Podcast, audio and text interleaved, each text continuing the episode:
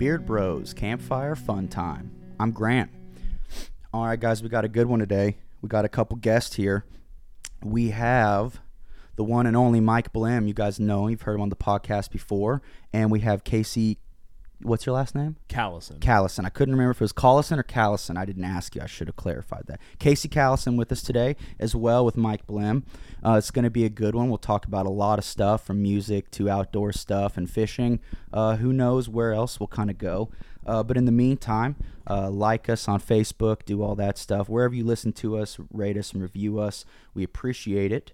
Uh, but without further ado, we're just going to jump right into this. Um, well, last time uh, the audience is unfamiliar with you, Casey, but Yeah. people are briefly, I guess, acquainted with Mike over here, the amp builder from Blehm Amplification. Uh, he's also pedal steel player. He's got a few bands he plays in, uh, Kickin' Jacksy, and what's some of the other ones? Uh, Honky Tonk Dream. Honky Tonk Dream, that's uh, right. Playing with Casey's new band. Yep, yep. And uh, Murphy's Ford out of Jeff City. Awesome. So make sure you look them up. I'm sure they got social media for everything. I know I've seen them on Facebook and stuff too. But uh, look them up. You can follow them and find their music there and where they're playing. Um, Casey, uh, I guess why don't you uh, just kind of introduce yourself and all that small talk stuff. yeah, man. Uh, like you said, you know, I'm Casey Callison. Um, playing music around here for a few years now. Mike is in um, two bands with me right now. He does Honky Tonk Dream, plays a steel guitar for our '90s cover band there. Uh, a lot of country music, and then um, for my band, Casey Callison, uh, and then the band nomenclature, I suppose, is Casey Callison and the Shin Kickers. nice. Uh, just something we picked up Yeah. during uh, whenever we did the NPR Studio Live thing. It was funny. Just right on, yeah. yeah picked it up and decided we were going to run with that so mike plays steel guitar for that as well um, and as you know i fish i tie flies like Yeah. basically anything outdoors man I'll, I'll just go sit by the river all day too like i don't even need to be doing anything as long as i'm outside sunshine near water near trees whatever man it's you know all makes me happy it's all um, creative time as far as i see it too Yeah, So, for sure. I think that's like the easiest and cheapest therapy, without a doubt. That everyone has this natural primitive tendency that you can, you're already, you're able to do it. Like everyone is able to fish. You don't have to have any sort of physical Yeah. requirement or background or expertise. That's the cool part about it. And it's truly, I think, probably like the goat of lifetime activities because it truly doesn't matter. Like I've seen babies all the way to the oldest of old people fish, and yeah and it's so awesome because the kind of like little uh i wouldn't say principles but kind of that you learn about life just by going fishing or i guess the opportunity to learn is there because most of the time it's what is it like 98% 99 point something percent of the time you're just sitting there waiting yeah in silence. absolutely. yeah depending on the day it could be 100% of the time yeah, right Yeah, So- most of most Yeah. of the time, yeah. And that's a that's an interesting thing because I think a lot of people now, obviously due to the amount of distractions we have, like oh goodness, like um obviously this TV that's on right behind us, right? It's like Yeah. and our cell phones in our pockets, you know, and the car honking its horn or the person yelling across the street. There's so many distractions like nowadays and even just even excluding technology, there's just so much more going on nowadays that I think that a lot of people would benefit with that just slowing down a little bit, just a little. I understand liking that fast paced life. I grew up in Bolivar, Missouri, small town. You just the biggest dream, you didn't even have any dream, but one of the biggest dreams was just to get out of the small town and just move to Springfield. That's like a check on your lifetime goal. You're like, at least Yep. I got out. You know, at least I got it. And there's nothing, not there's anything wrong with Bolivar. I love it. It's still a great town. Um, it's just you know when you're a kid, that's one of those goals and aspirations. Um, but definitely after you live somewhere else, you start missing home. You start missing the things that you were familiar with growing up. And a lot of people would benefit slowing down, going back to a little bit more of their roots, um, and going outside. Obviously, that's kind of like the number one thing about this podcast. We're trying to tell everyone that outside is so accessible. You just walk out your door.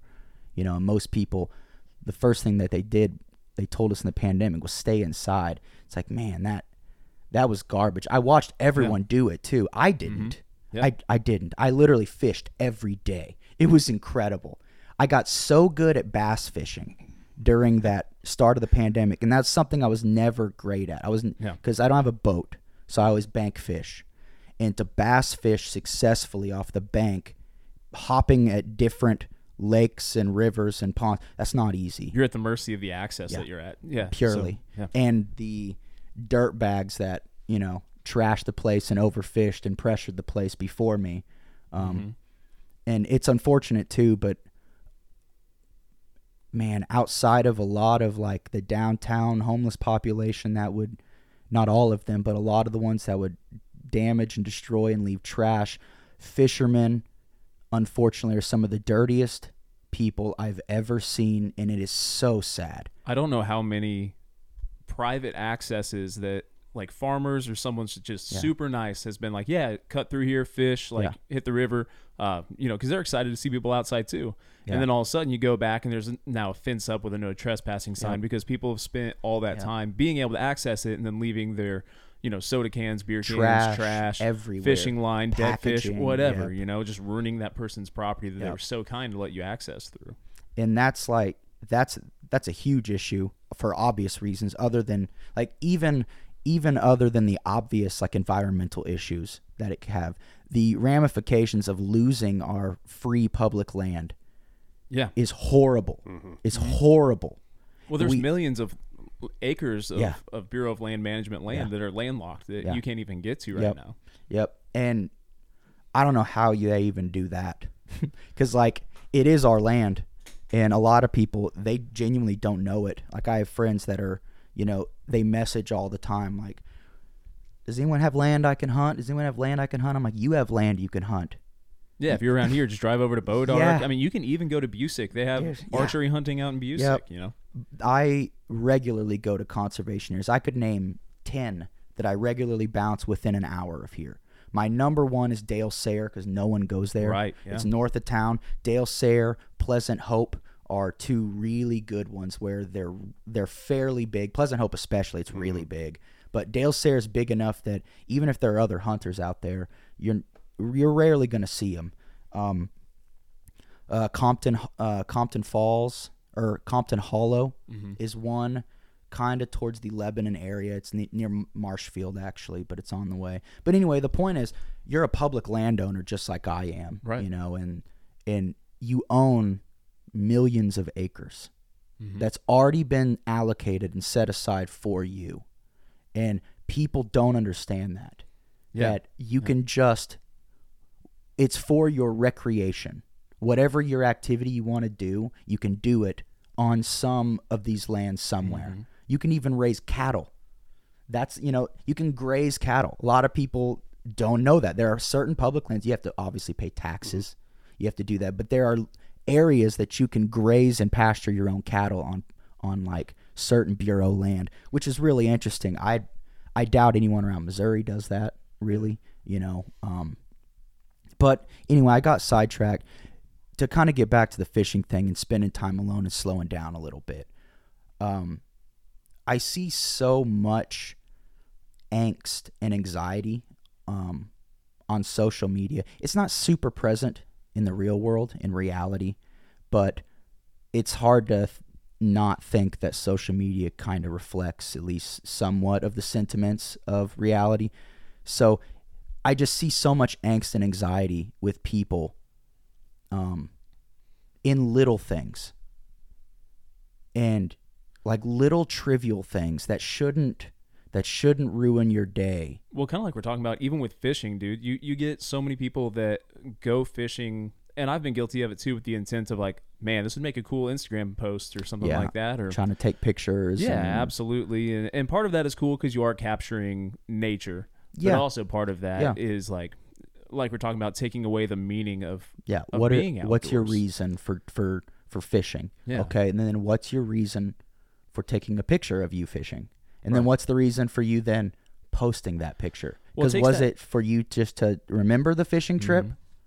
or was it ultimately so that you could make that post? Right. Yeah. And it takes a lot of that relaxation away too. Yeah. Because you would constantly be in the mindset of, like, man, I got to catch a fish for this, or I have to be at just the right place at the right time to make sure I get that picture so that all my followers can see, you Yeah. know, I'm a good fisherman, or these are the cool places I go. And, yeah, And that's exactly right. It takes out the true intent and meaning and it it delegitimizes the entire purpose of you doing that thing to begin with. For instance, if you're going to help someone, help them.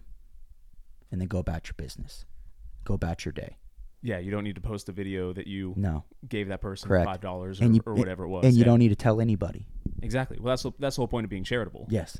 And matter of fact, in the Bible, it says like something like fasting. When you're doing something like fasting, it talks about then the first rule is you don't say anything to Right, anybody. yeah, You don't you tell do anyone. alone. It ruins it. It's it ruins the entire purpose of the fast, and then then it will ruin the fast at that point. So it's not doing anything for you spiritually, and that's exactly what you're talking about. Mm-hmm. You know, it's it's the same thing. It's not saying that every single time someone posts anything online, it's for clout, for self glorification. It's um, to make sure that everyone else knows who I am and what I believe in and stand up. Not saying that, but mostly, mostly, and we're all guilty.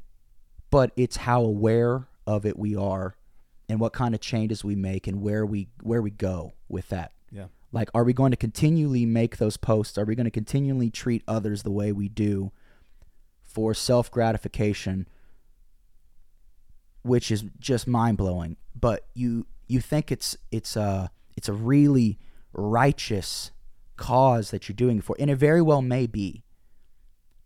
Just like fasting, it could be a very righteous and holy and spiritual thing, but because you have now tainted the purpose, it's all ruined.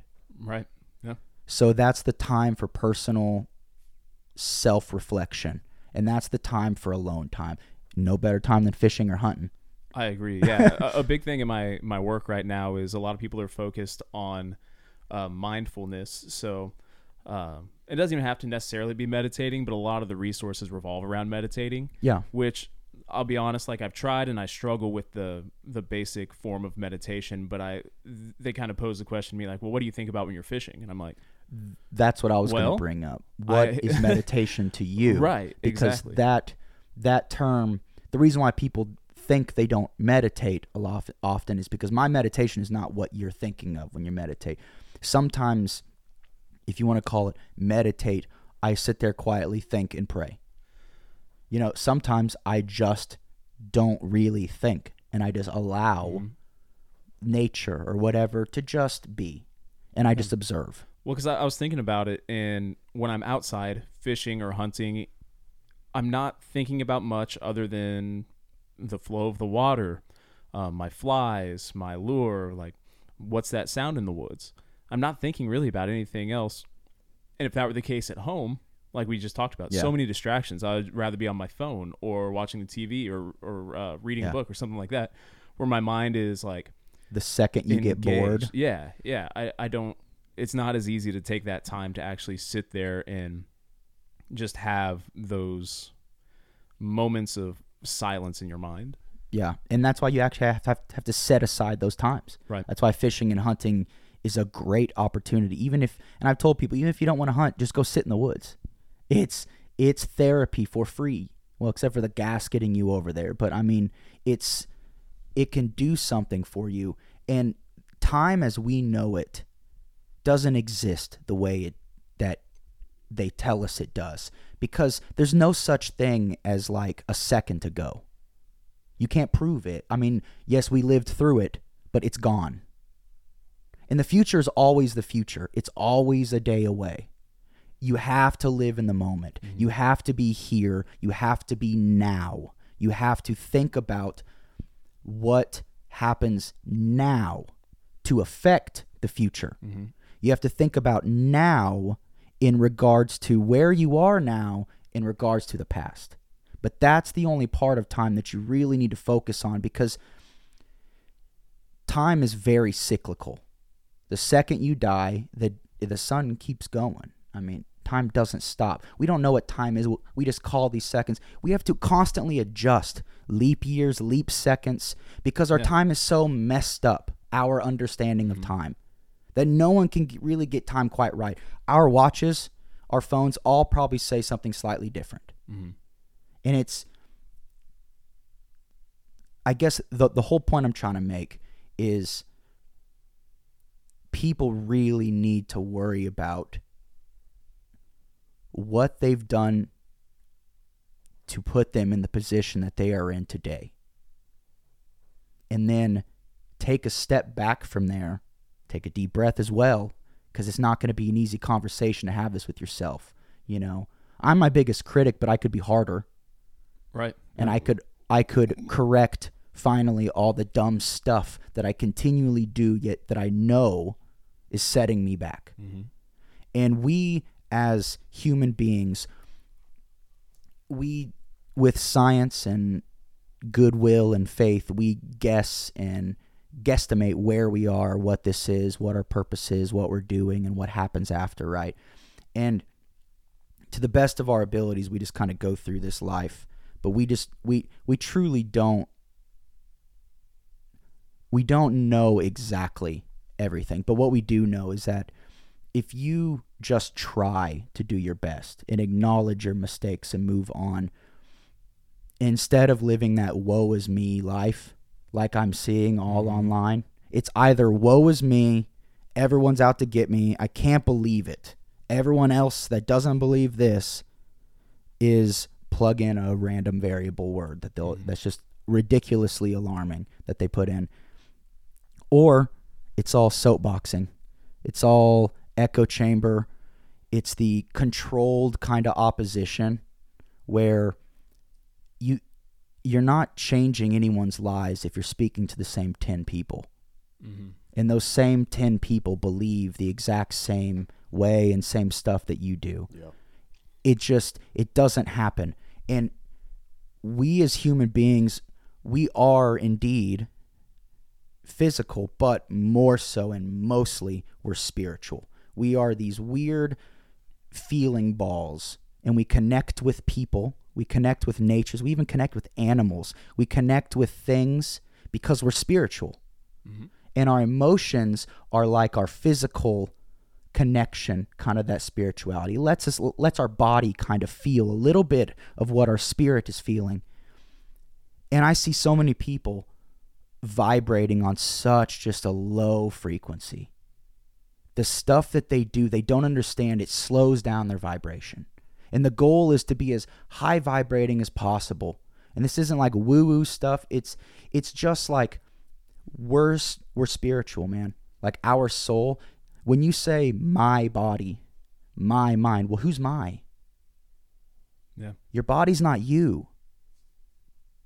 Your mind is not you. You are you. It, the, the one that's telling your body and signaling it to make sounds right now that's perceived by us is you that's the real you you're two different people in one, but your spirit's controlling it. And a lot of people don't have that connection with themselves, I feel like. And that low vibrational activity that they're engaging in daily just keeps them vibrating with other low level entities that are just in this spiritual realm that we're in man. Like we we only see half this you know a quarter of the stuff that's in this world or even a, a small percentage. It's like we can't see ultraviolet light. We can't see infrared light mm-hmm. both without vision like aids. So you mean to tell me that there's not other light spectrums and other things that we can't see? Of course there's stuff we can't see. We can't see sound but that doesn't mean sound isn't there. We can't see ir doesn't mean ir is not there I think we live in this crazy spiritual realm, whatever this earth is. It's super special. And the most special beings in the entire universe are us, human beings. Because I feel like we have the ability to both participate and actively engage in the physical realm and experience all the feelings, both sadness and happiness and everything in between. But we also get to experience the spirituality of like love, faith, and hope. And hope's like one of the greatest things ever. When someone loses hope, that's like the saddest thing mm-hmm. ever. Yeah. Because you see their entire life it spirals completely out of control. Yep. And I'm seeing a lot of hopeless, hopeless people, and more like the ratio and the frequency has gone up. It seems like. I also wonder if part of that is our age group as well, you know, because as I started to get into my 30s, I started to see a lot more people who were more kind of like, oh, well, life has kind of passed me by. I didn't get to do XYZ by the time I thought I would, or, um, man, I'm just so old. And all of that, I think, stems from them like not hitting goals they thought they would have. Like maybe they didn't start a family by the time they were 30, like, Yeah. they, like they thought they would, um, or something like that. So a lot of people I think just have too much pressure on themselves. And so once they're not able to do what they thought they were going to do or have as much fun as they thought they were going to have or whatever it may be then they let those negative thoughts just kind of take over. Like well i guess i'm uh, may as well just hang it up. I'm just going to live the rest of my life and uh, by myself and carry on.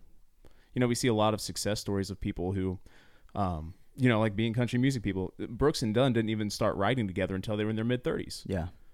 You know, and a lot of writers too, just in general, didn't get a big break till the 30s, Yeah. 40s, 50s, whatever. And how many people would tell you you're starting too late, right, nobody. or there's no chance? Yeah, it's Right, if you want to look at do them it, now. go and do it. do it At least try. Yeah. Give it your all. You know, because Like there's no such thing as a future. If you go say I'll do it eventually, you'll never. Do you it. won't. Right. Well, that's and that's where I'm at with my music too. You know, we've been part of a cover band for a few years together now, and I've played cover music forever.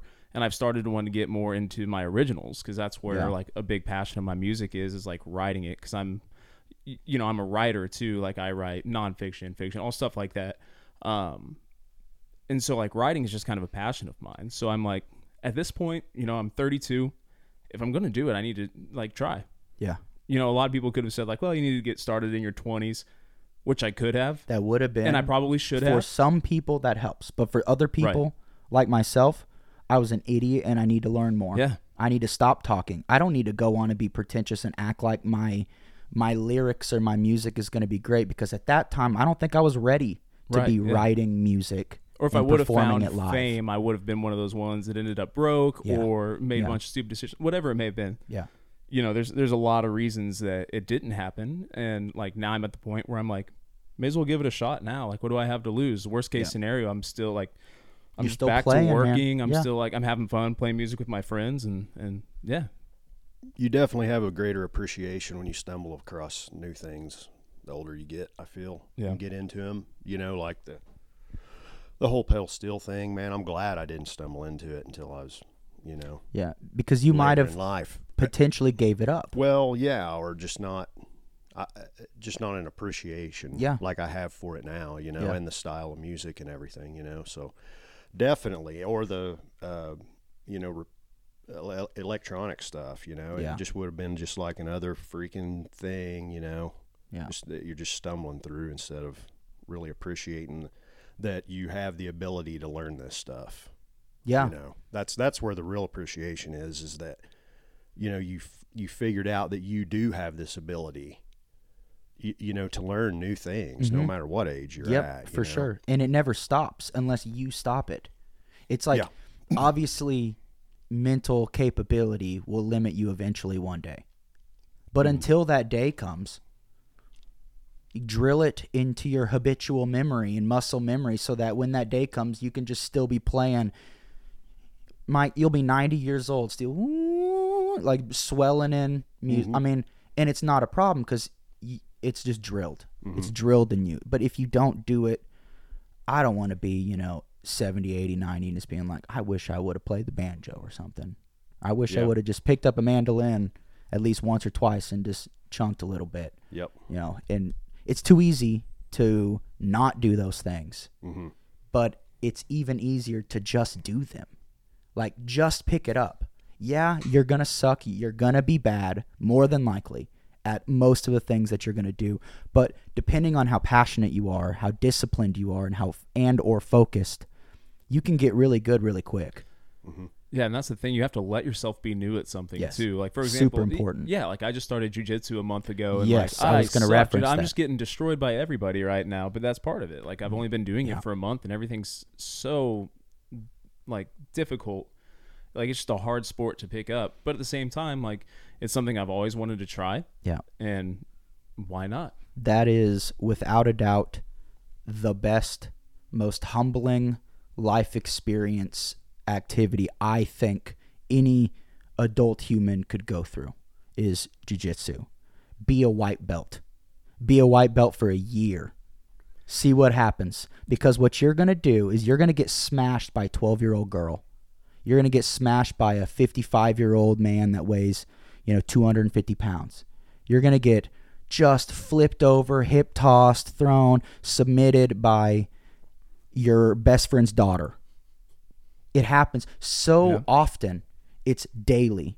And that humility is so healthy mm-hmm. because you understand I'm nothing. I don't know anyone ever what their capabilities are because you take a look at like that 12 year old guy over there and you're like, well, I could just head kick him. You come try and head kick him and like see what happens. He's gonna put you in a leg lock and break your knee. You know, like there's all sorts of crazy things. But I've always advocated for jujitsu. I've been off and on with it for years um, at a few different gyms. But it's w- without a doubt, it's such a that is another great activity. It's just you know for the lifetime, you're you will incur injuries.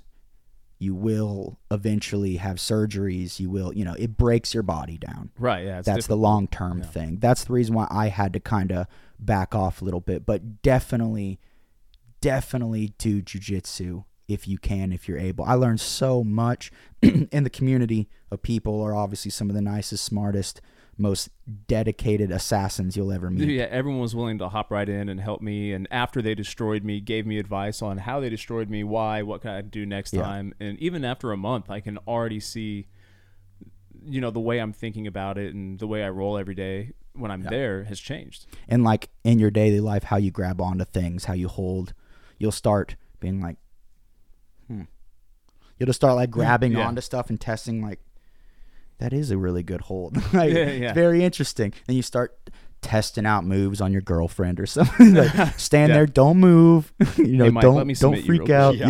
yeah, yeah. Maybe later. um Get a few more of these IPAs and we'll start talking. Yeah.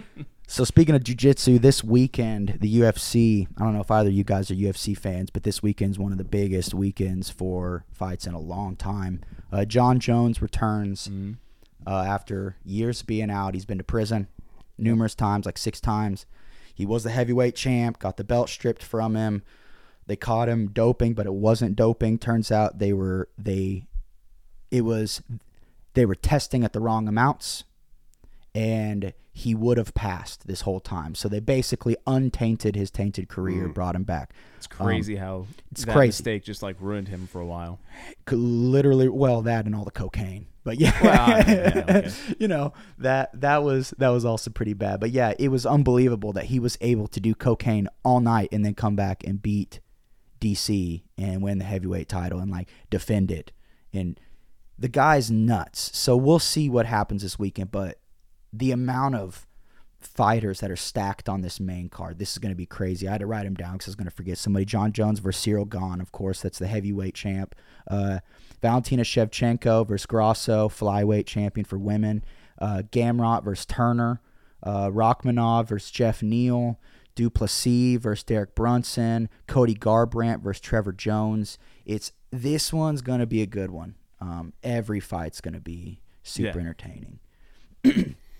Yeah, I'm glad I don't have a gig, so I get to watch it Yep. Saturday night. same as me. I had one a week or two ago, and I two weeks, and I I made sure that this weekend was open. I was Yeah. like, I'm I'm not missing. Th- This one's gonna be a The uh, really tickets good went one. on sale for um, Kansas City. Kansas City. I know. I've been and I watching. got on that. there. I'm like, dude, come on, man. I haven't checked 350, price- It's yeah, that's- 350 that's what I a figured. ticket, man. That's what I- Like even I before mean, scalpers. Yeah, StubHub, StubHub or Vivid. And see, I I'm mean, and I made a deal with my girlfriend. I was like, if we go to the UFC, which we will, um, because I have friends who have been, and they're like, it's awesome. The energy's great. You obviously can't see anything. You don't know what's Yeah. going on. So it's going there, it's experiencing it, it's feeling it, and then you go back and you watch them because you you can't hear anything. There's no commentating, obviously. You know, you, Yeah. you're just watching the fights. You're listening. Um, but uh, Man, I It's so where I was going with that. expensive. Oh yeah, that's it. I mean, how in the that's world- it. It's you know what I it's mean? so Or- much or money. Some of them are even, you know, it's yeah, six hundred. it's like general admission. It's like three fifty just even oh, start. I mean, nosebleeds are one fifty. Yeah. I'm like, there's no way. yeah. You know, and see, that's where if I'm going to go to the UFC, I'm going to probably spend.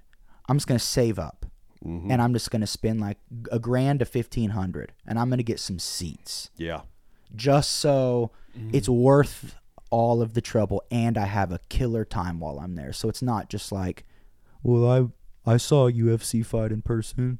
Like, hmm cool. Where were you sitting?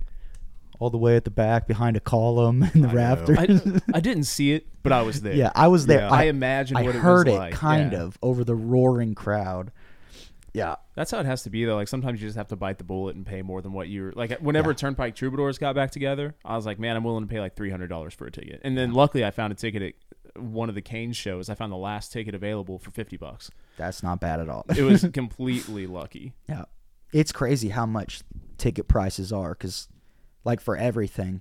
Um I used to say like I had a range of like prices that I thought were fair that artists should charge. If you're the best of the best.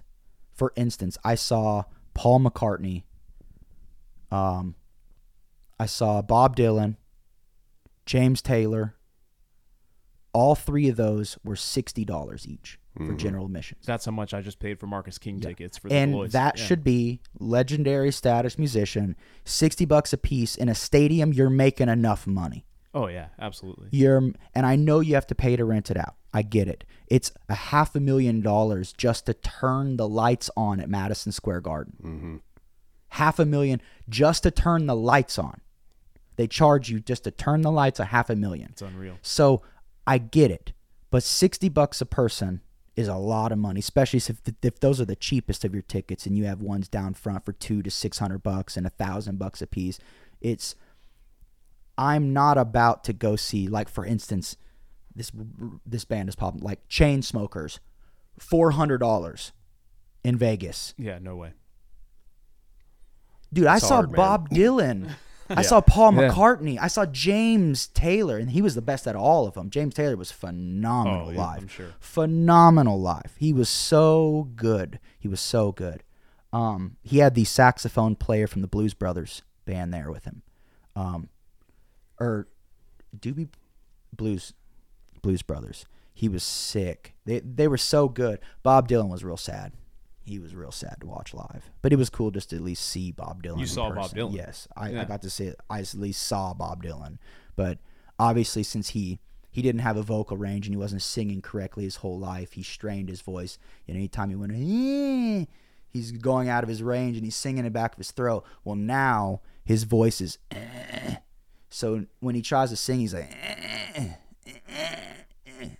It's so sad. It's like anything above a super low voice is it's all just cracked out and voiceless. But it is crazy that he's still playing and singing at least. I mean, if he came through Springfield, I would try to go still. Yeah, yeah, of course, because it's it's still Bob Dylan. But I doubt he would be charging. You know, for general admission, he's probably not going to be charging two to four hundred dollars a ticket like some of these new artists. No, no. I don't understand what's going on. it'll I- be yeah. full. And And the that's place will yes, be full, man. absolutely. Absolutely. It'll be sold out show. Yep. It'll be a sold out show. And fourteen dollar beer. yep. I mean, Yep. crazy in stuff. a tiny little plastic cup. Yeah. yeah. Mm-hmm. Yeah, they they do it because people buy it. Oh, It's yeah. like if people would just stop, be like, "No, I'm not paying for general admission $200 to go see a band that has only been around for 12 years." Well, that's like, Like, that's why years, like, what? scalpers are doing so well. Like whenever Tyler Childers announced his tour, a few of my buddies texted me like, "Let's try to get tickets for the amp." I'm like, "Yeah, we're all going to get online, try to buy tickets, Yeah. and if we can, everyone just buy whatever tickets you can get, Yeah. and then we'll sell them to our friends for the face value, Yeah. right?" So we all get on. I was the closest one, and I was like thirteen thousandth in line, and I got on like the second it let me. I was ready Yeah. to go. Yeah. They And- absolutely have rooms of people. Oh, yeah. Like businesses just buying They have- tickets and they- reselling them. Yeah, they program bots to go and do it. So I get on, and then it tells me no tickets are available at like three thousand people still left ahead of me. so I'm like, yeah, we'll see what it's all about when I get there. And then they were selling lawn tickets at the Walmart amp for like three fifty. Scalpers were. Lawn Scal- tickets. scalpers Oh were. gosh. And so then my buddy's like, "Well, I guess let's just pay three fifty for tickets." I'm like, "No, we're not going to do that. We're not Don't going to them." give these scalpers Yeah. what they want, and that because that's how they're able to keep doing it. Because Yep. people are going to be like, "Well, I guess I need to see Zach Bryan or Tyler Childers or, or whoever Yeah. is super popular and pay You whatever." don't need to see them that bad. I'll Like, tell you well, that. tickets are going to cost like no, you're letting tickets cost that much. Yeah.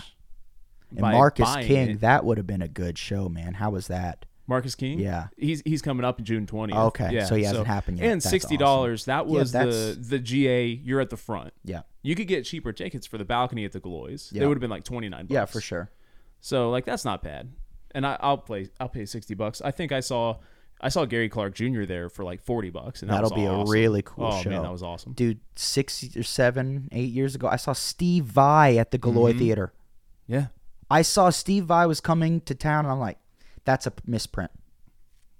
That, Yeah. That's a misprint. He should be in Tokyo Mm-hmm. right now, or like Dubai, Saudi, like some Europe somewhere.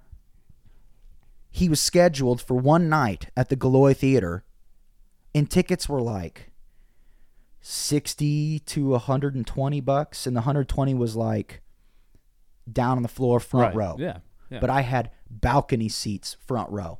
So I was front row balcony. It's well, like sixty then, bucks. It you was the at best back, seats. You sit sit at the back of the Gillioz, and it, it's You can still see. yeah, yeah. It's That's a a small room, great and it sounds incredible. Yes. dude. Gary Clark Jr. there. Yes. I, I knew I had to see him right away. Like if, he's not coming through Springfield again. for sure. Same with Marcus King. Yeah. he's not coming back. to Same with Steve Vai. I was like, why is he even here? This doesn't make Yeah. any sense, dude. This makes no. Why wouldn't he play a JQH Yeah. Mm-hmm. and just sell it out? Mm-hmm. Joe Bonamassa comes through all the Yeah. time at the Gillioz, but he Yeah. also knows that he charges enough for tickets Yeah. that there's only going to be, you know, A- he's not going to sell it out, but he's gonna yeah. he's gonna sell enough tickets to fill that place, but he's going to make the same amount of money. Yeah, because Make it worth his Yeah, time. exactly. I mean, I saw Dave Chappelle out of there too. Yeah, Dave Chappelle came through town during 2016 presidential election during the campaign Oh, trail. God. so he he was doing all of his jokes, working them for that Oh, yeah. special that came after, and he was talking all about Trump and Clinton. And after talking about how you know the absurdity of our system and how these are our two candidates, and it's like, nice job, you know, all this funny stuff. He's like, he made fun of Trump for a while, and then he's just like, and Clinton.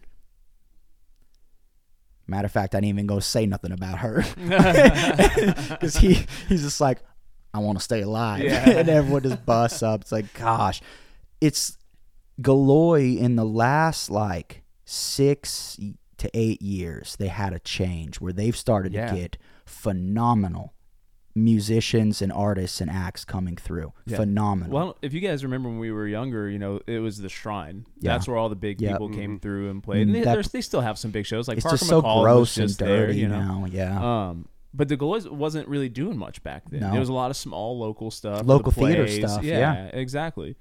I'm so excited that that just beautiful venue is absolutely like crushing it with these acts that are coming through. Yep. It kind of reminds me of like a small Fox theater. um, Yeah. Where it's bougie in an old way, but it's not tacky.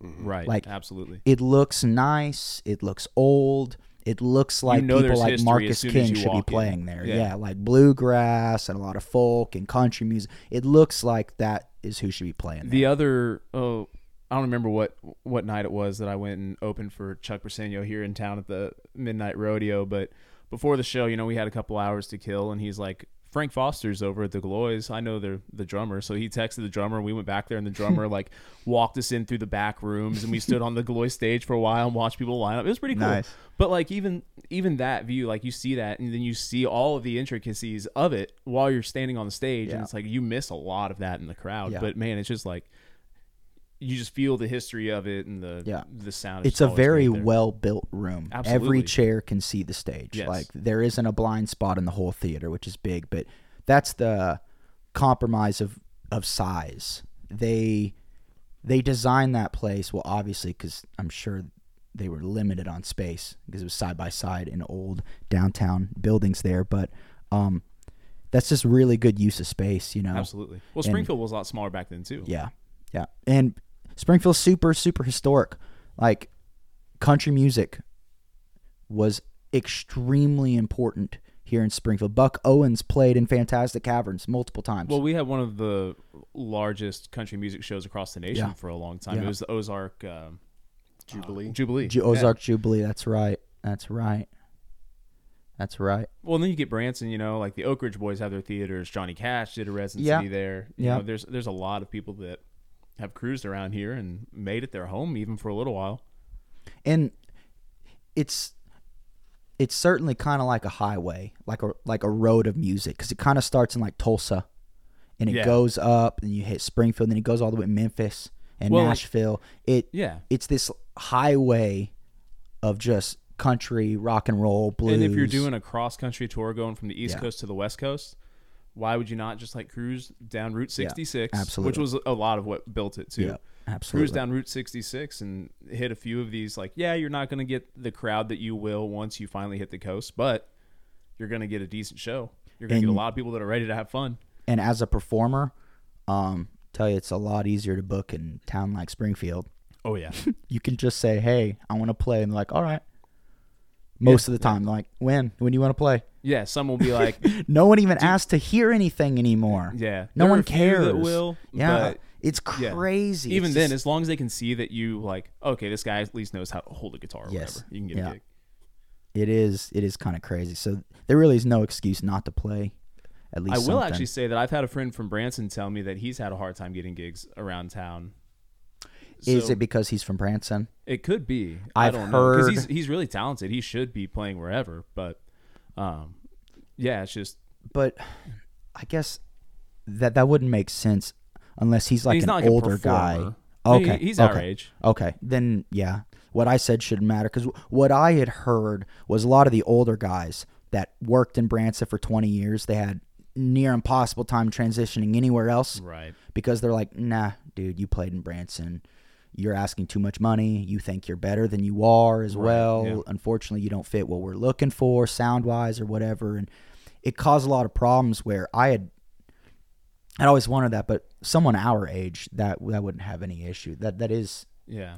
I think it's one of those deals where Mm, it's just timing could be a big Yeah. part of it too, and just figuring that out. But choosing the right venues is also pretty big. hundred percent, yeah, because Because- there are certain venues that I've tried to book, and they're like, "You sound great, but we don't want much country music," which is a lot of what I play. Yeah, I mean, and, And I'm like, hey, you we know what? couldn't That's play great. at a lot of the same venues. Like, Absolutely, yeah. Our band, a lot of the clubs would be like, "Get off the stage, dude. Yep. You're not playing that music here." Yeah. And we'd be like, "Sorry." and then vice versa. Yeah. They wouldn't tell a country act to get off stage, but the people just wouldn't enjoy it. Right. Yeah. And then you wouldn't In- be in invited some bar. back. Correct. Right. Which I don't want to. I don't want to play somewhere where it's not going to be appreciated anyway. Yeah. Like I, I understand that they have clients that they're wanting to bring Yeah. in, and they have to keep those people happy, and that's great. I don't want to play Yeah. to a bunch of people that aren't going to appreciate it because music taste is so objective too. Like. Just because I don't like rap music doesn't mean rap music isn't good. Yeah. it just means just I means don't you like don't it. like it. It's ketchup and mustard. exactly. Yeah, It's just just it's just a condiment. So like I don't want to force my way in anywhere because you could be the best country act out there, Mm-hmm. but if the venue and the demographic that goes to that venue doesn't like country music, they're not going to have fun, Yep. and they're not going to come back whenever you play there. They're not going to stay for as many drinks as they would have if you know your band was playing there or whatever. And I guess I thought about this too that this is kind of a disadvantage for us being so high gain and loud on over half the songs that we play with our genre is we run the risk of being shut down at some of these Yeah. places.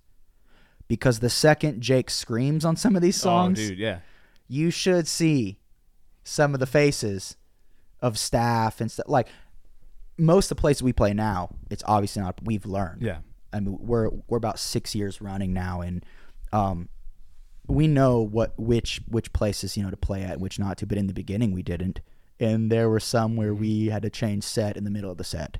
We're like, we're Yeah. not going to play this song, this song, or this one. mm-hmm. You guys want to replace it with uh, and just randomly throw one back on? Like, let's let's, let's yeah, let's Yeah. let's change this because we had an issue eighth grade. This is like the second band we were ever in. Ironically, half of the guys in our band were in this one. nice. Yeah. Like, and we were called a day late. We were this. We were trying to be screamo and hardcore. You didn't even have to tell me what you were trying to be with that band name. I of knew. course, Yeah. of course. We all had like tapered bangs, tight jeans, Right, black the- band t-shirts. way God intended, right. Of course. We popped out of the womb with like wristbands and stuff. Yeah. And we literally wrote one song. And we're like, we're going to play. We'll play at the Relay for Life. And they're like, yeah, a young kid. band. This sounds great. And like, you know, eighth graders coming to Oh, play no. music for us for a cancer fundraiser. Our time slot was like 11:30 midnight, something like that. We were playing for like 30 minutes with one song. we didn't tell them we had one song. And we had no idea what like we had played maybe two two shows and it was like at a church lock-in and like Oh, talent dude. shows. You know what I mean? Just like school stuff. And we make it 15 seconds into the song. I would say 15 seconds. And this is outside on the uh, uh, track in field, Right. right. We make it 15, maybe 20 seconds in, and all of a sudden, Jake on vocals, he's screaming that early. And it's just like started. Ah! He starts screaming just immediately. We had no idea what we were doing. It was terrible. Immediately, his mic, he's just like, ah, and it's just gone, silent, and all you hear is like the drums. They killed the power for our amps and everything. They shut it off. So had we would have been like adults with real gear, mm-hmm. they owe me some money, Yeah. Yeah. and I might get physical over something like that because I can't replace this, and they're not going to yeah. like the number I tell them to Yeah. replace my gear because they're going to think you're lying.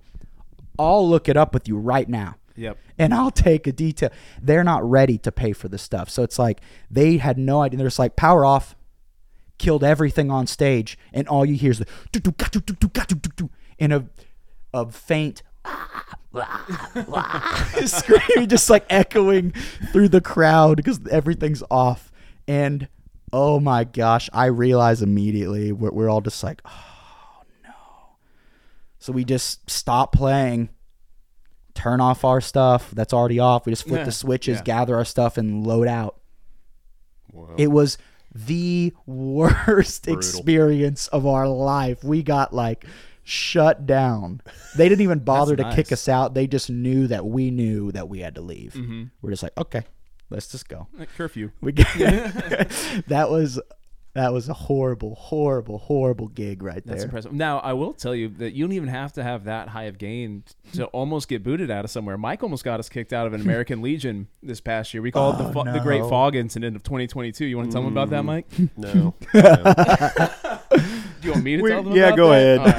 Maybe Just went a don't- little heavy with Just the don't say machine, what uh, Legion post. I guess It was not Just in to say- Springfield. Okay. It was not in Springfield. It was north of here a little ways. So we got asked to play a birthday party for Mm-hmm. someone, and uh, you know we we're just a classic country band, right? yeah.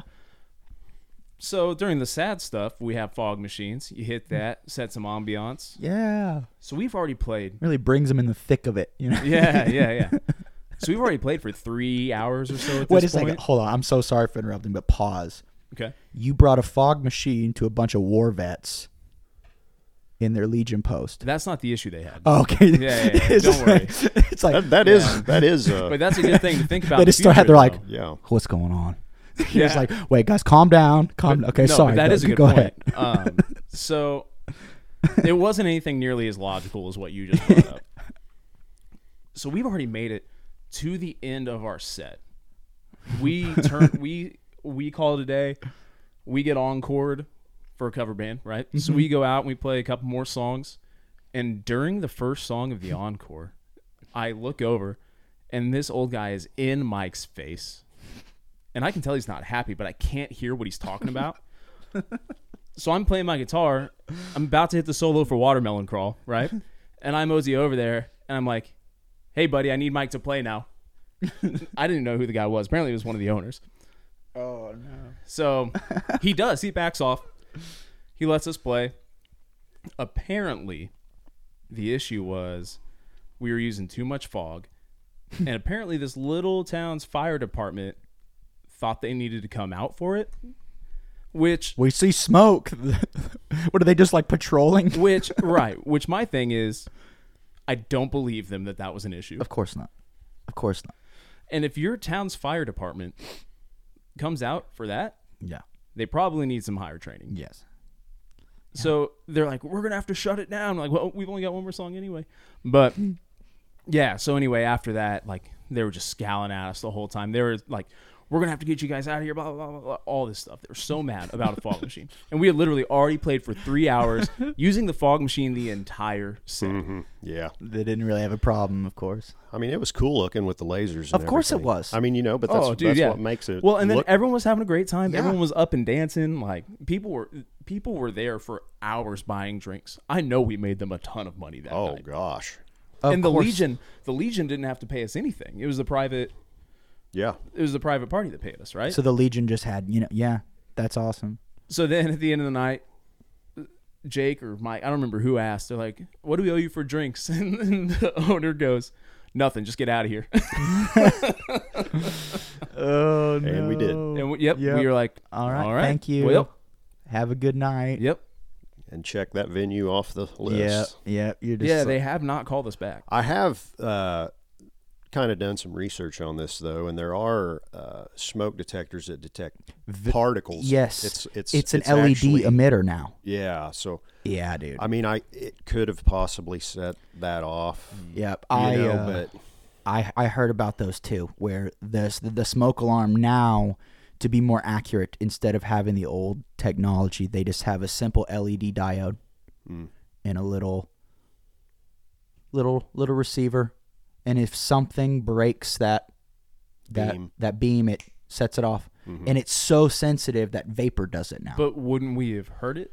Like well, it, Potentially, it would have Right. happened within if they the have like a 30 silence, yes, that's that's what I'm saying. so like yeah. they it they wouldn't have waited three and a half hours. Yes. to- yeah. they are sensitive because because of that beam. The second a little bit of shade crosses that, it's like nope. I guess it, sets could have been a off. silent alarm, but I was like, yeah, if the alarm was triggered, I feel That'd like be it would- worthless for a fire alarm, though. Exactly. A silent a silent fire alarm.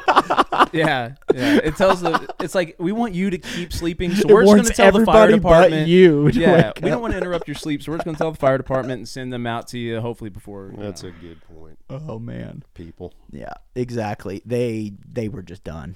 They were done. Yeah. Someone was done. Uh, maybe we were probably kind of loud, but at the same time, like Yeah, Live music's loud. yeah. It's supposed to be loud. I will Even say that soft was a music's really loud. cool American Legion, though. Like everything was nice and hand carved. Oh, like it was yeah. a beautiful bar. beautiful. That's kind of a turn of events. A lot of those like posts are pretty Yeah. pretty outdated, pretty dilapidated. All the funds are not going into recruitment or management of the Mhm. buildings. I saw a whole thing. There was a, a Bar Rescue, that show with Jon Taffer. Mhm. He did a, a couple Legion posts, actually.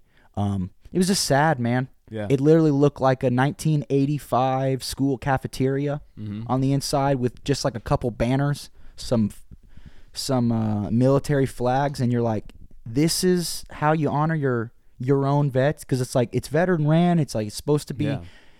and they they talk with the guy, and it's like, well, recruitment's down. He's like, well, what are you doing for recruiting? He's like, well, we send pamphlets every now and then, you know, Mm, out in the mail. He's like, pamphlets.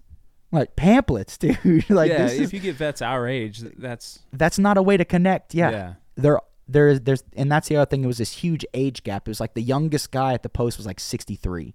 whoa. And he's like, "We need to get young guys in here." He's like, "Well, young guys don't come here. Why not?" And then they observed and it was Mhm. just a bunch of old men being like violently aggressive to each other, blackout drunk, Right. cursing. Yeah. And it's like, "Well, you know, maybe because there's no one young there and Yeah. it's kind of a weird environment what you guys have got going on there that's not a not a super inviting place but no. Yeah. he ended up changing it he re he he revamped it they put a lot of money into recruitment got a lot of younger guys that were fresh out of service Mhm. to come in and kind of have a part in the recruitment so they were getting younger guys and Well, I mean, that's how you get younger people. That's how you have to Yeah. you have to have a younger guy do it it i don't understand why uh why you'd let such you know your local like community, your local family of people. Why why wouldn't you take care of it? Yeah. I don't know. I will say the Foxhole here in town is an American Legion that I think has been doing it the right way here recently, where it's like you don't have to be a Legion member to join or Oh, to, to come in. Nice. Like you yeah. just come in and enjoy the Yep. local music, and they Yep. bring in a lot of really that's how they need to So, do it because yeah. that's how they can generate some revenue to be able to support everything. Absolutely. You have to get with modern times. You, you can't be sending out pamphlets and wondering why no one's coming in. exactly. It's like, and they do have a pretty good blend of you know people in their late 20s and 30s all the way up to people that are 60 70 years old they're in there all the time See, that's awesome. That's awesome. Let me see. Uh, news. Uh, Marshall, Marshall amplification. Marshall just re-released their their four uh, kind of legendary pedals from the '80s. I saw They- that. They released the Blues Breaker, Shredmaster, the Governor, and the Drivemaster. you think that was on the heels? I see your your maestro sticker here. You think that was on the heels of the gibson maestro releases? For sure. But it, it's also just the the uh, trend of the market. People are wanting the large enclosures again. People Oh, are wanting the vintage limited stuff but they can't afford it. So they're like if we can recreate this look at the market on reverb our pedal from 40 years ago is selling $800 let's do the exact same pedal same parts. They source the same manufacturer. The only this is very interesting actually. The only part they were not able to source originally from the original manufacturers are the pots. wow Every single thing, including knobs, enclosures, components, they're all original source from the original series. So that's impressive there's no reason to be paying 800 1000 bucks for an old Marshall Bluesbreaker. Well, first of all, you're an idiot if you do that. There's literally two dozen Bluesbreaker clones Oh, that yeah. it's it's just a circuit. There's no such thing as magical diodes. There's no such thing as magical components. It's a value. Mike, you know this of, Oh, yeah. of anybody. The value is the value and there's tolerances. Mm-hmm. Otherwise, that's the value. you should start building pedals Yeah. I actually have lots of ideas. But anyway, um, it's it's unbelievable. That's why I, I like Josh he- uh, Scott from JHS Pedals. He has educated those uh, brand snobs and like transistor snobs and diode snobs that just think that these magical parts and components that make your playing better yeah when that's what's lacking is your playing mm-hmm. because you can see. I think we talked about it on the last podcast. I talked about how John Mayer arrived at this kid's birthday party. yes i was just about He to had reference that the line six and the Yeah. and the Squier, and he sounded like John Mayer. Yeah. yeah He didn't tune change anything. He tuned the Strat a little bit. Started playing. You're like, that's John Mayer. Yep. Without a doubt, that's John Mayer, and it it is. yeah And it doesn't matter these magical parts pieces and you know components that these are limited we we managed to get a hold of 10 only 10 new old stock you're like all the, you're like listen man first of all what are the what are the you know values of those parts now Yeah. because that they were good then and now is way way Mm-hmm. way way past when they were produced and Yeah. manufactured Yeah. Well, So- especially a capacitor. Yeah, that- filled cap. yeah. It's, It's right gone. up, Well, if you think It's about gone. it too, like no one is like, man, I really need to buy an old projector screen TV because Yeah, they're why would you do so good. Exactly. You know, it's like, yeah, it's really cool to have the original whatever, Yeah. but to me, like especially with the electronic portions, like vintage is cool. Yep. But you're gonna have to start replacing stuff, and it's the going to get replaced with new stuff. You're And not going to replace the vintage yep. stuff. I do get like I've got a vintage acoustic guitar, but the wood That's that- totally different. right? Wood ages. exactly. Wood ages and changes. It Right. warms up over time. yeah. It does. The only I- way that my great. the only way, and I've got a great amp. I've got a nice deluxe reverb that I play through, Mm-hmm. and the only thing that's gonna change later is that I'm gonna have to replace those with new parts. Yeah. And we think about, oh man, like Jimi Hendrix, he played with new guitars. Yeah. he wasn't Yeah. playing with vintage And guitars. he was might playing I? with brand new he was guitars. playing with CBS strats too. right. Might I say? Which there is Yes. two, three million people that would tell you pre CBS are, the only good fenders. Oh yeah. No. Jim, Jimmy sucked Jimi Hendrix was so bad that he couldn't possibly make a CBS Oh, Fender yeah. sound Oh, yeah. good. It's like you've got to be kidding. Mm-hmm. When when are you gonna wake up and realize that like we've all been duped, we've all been duped. That's why I've I've really just educated myself in the last five to eight years on all of that, all things gear, all things gear, from speakers to pickups to little components, and I've I I've learned I just prefer the higher price stuff for features and durability Yeah. and the ability for like warranty and repair. Yeah. Cheap stuff Yep. can't be repaired often and they don't warranty it. Expensive stuff tends to be easily repairable or replaceable. I did just see. I can't remember who the guitarist is or what band he's with, but they're on like a legit world tour, 113 dates. He's playing a Harley Benton Mm-hmm. Yeah. Strat copy, yeah. 40 bucks, Yeah.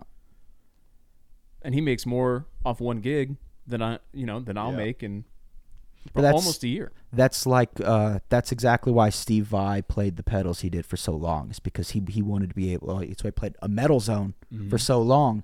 Is because he wanted to be able to, no matter where he was on tour, go into a store and get his tone. Exactly. Because he would be screwed if he couldn't. Because he required uh his Two-Rock, and his PRS and his analog man and like Mhm. The analog man king of T- that's a Bluesbreaker we just talked Yeah. about there's a two dozen Bluesbreakers three dozen Bluesbreaker clones and original as well as a re-released Well, original those are just the ones that admit that they're clones. yeah so it's the circuit and the circuit is the same the circuit's the same the values are so close to the same if not the same that they are the same Yeah. so ultimately, you we need to be more like Steve Vai. recognize the sounds and tone you like, recognize how to get those, and you'll be able to find them in any amp you plug into. Any amp you can find, there is a sliver of good tone in every amp. Oh, absolutely. Every well, I guess there might be one. There'll be one amps. Yeah, like the can live with. yes, there there is at least one sound on every amp that is playable. You know. Yeah. Mm-hmm. I was telling Mike the other day, you know, for Honky Tonk Dream, I kind of split lead guitar duties, and I might have the smallest pedal board for a lead guitar player ever. I've got a compressor, mm-hmm. I've got a transparent overdrive, reverb, slap delay, and a boost. That's this is my current Yeah, gig board with zero zero, and I'm lead technically. Fuzz, I don't use the wah for that band. That's for fun. Yeah, I use Fuzz, my Jackson Audio Asabi, into Boss Space Echo RE202 into the Mm-hmm. Universal Audio Golden Reverb. yeah. That's all you need. You need What's the Jackson? Um, this both sides. Left side is distortion circuits. Right side is overdrive. It you can pick and choose your clipping. So you can choose symmetrical or asymmetrical, um, and a few different choices on each side. So on the overdrive side, right now I have it basically running like a modified tube screamer where it's not as mid humped. Um, and on the left side, I've got kind of a almost a a lower gain rat. So they're kind of I can stack them, I can run them individually, but basically I always run the right side always on, almost always, and sometimes I'll boost it with the analog man Sunface, um, and that having the the overdrive after obviously allows me to tone shape and EQ it so it's not so trebly or not so whatever. I can adjust volume and do all that through it. Um, but I'll tell you that Boss RE202, the new version of their old, again, you know, the holy grail. It's like two to four thousand dollar Space Echo that has nothing but problems, and they're expensive as crap to maintain, expensive to keep. They sound so good though, and this thing does every single thing that those original units do, but consistently and repeatable, mm-hmm. which is incredible. Yeah. It's absolutely incredible. I've loved that thing. It's been so much fun to play with. I feel like Mike, you can tell me I'm wrong or whatever, but the availability of the parts and the knowledge of being able to build these pedals now is just so much more available than it Yeah. was then. So now you can create the same thing for cheaper. Oh yeah. And smaller. Yeah. it- well, yeah. Lighter. So a good example is my overdrive that I use is the Mm-hmm. MXR Timmy. Yeah. but you can get the Paul Cochrane Yeah, original for a Timmy lot more. for three four hundred bucks. I paid eighty bucks for that overdrive that I Same use circuit. constantly, and it's just a mini pedal. And if I'm not mistaken, that was a collaboration Yes. with Paul Cochrane and MXR. I've Just I've like- heard those side by side in real life, and Yes. man, They're, well, I mean, you've they're- heard the tone I get out of mine. Like it's yeah, it's a great overdrive pedal for less than hundred bucks. Yep. That's uh it's the circuit, it's not the magical parts. Um I also practice a lot, so that that yep. That's a that's bit how of it works. That's how it works.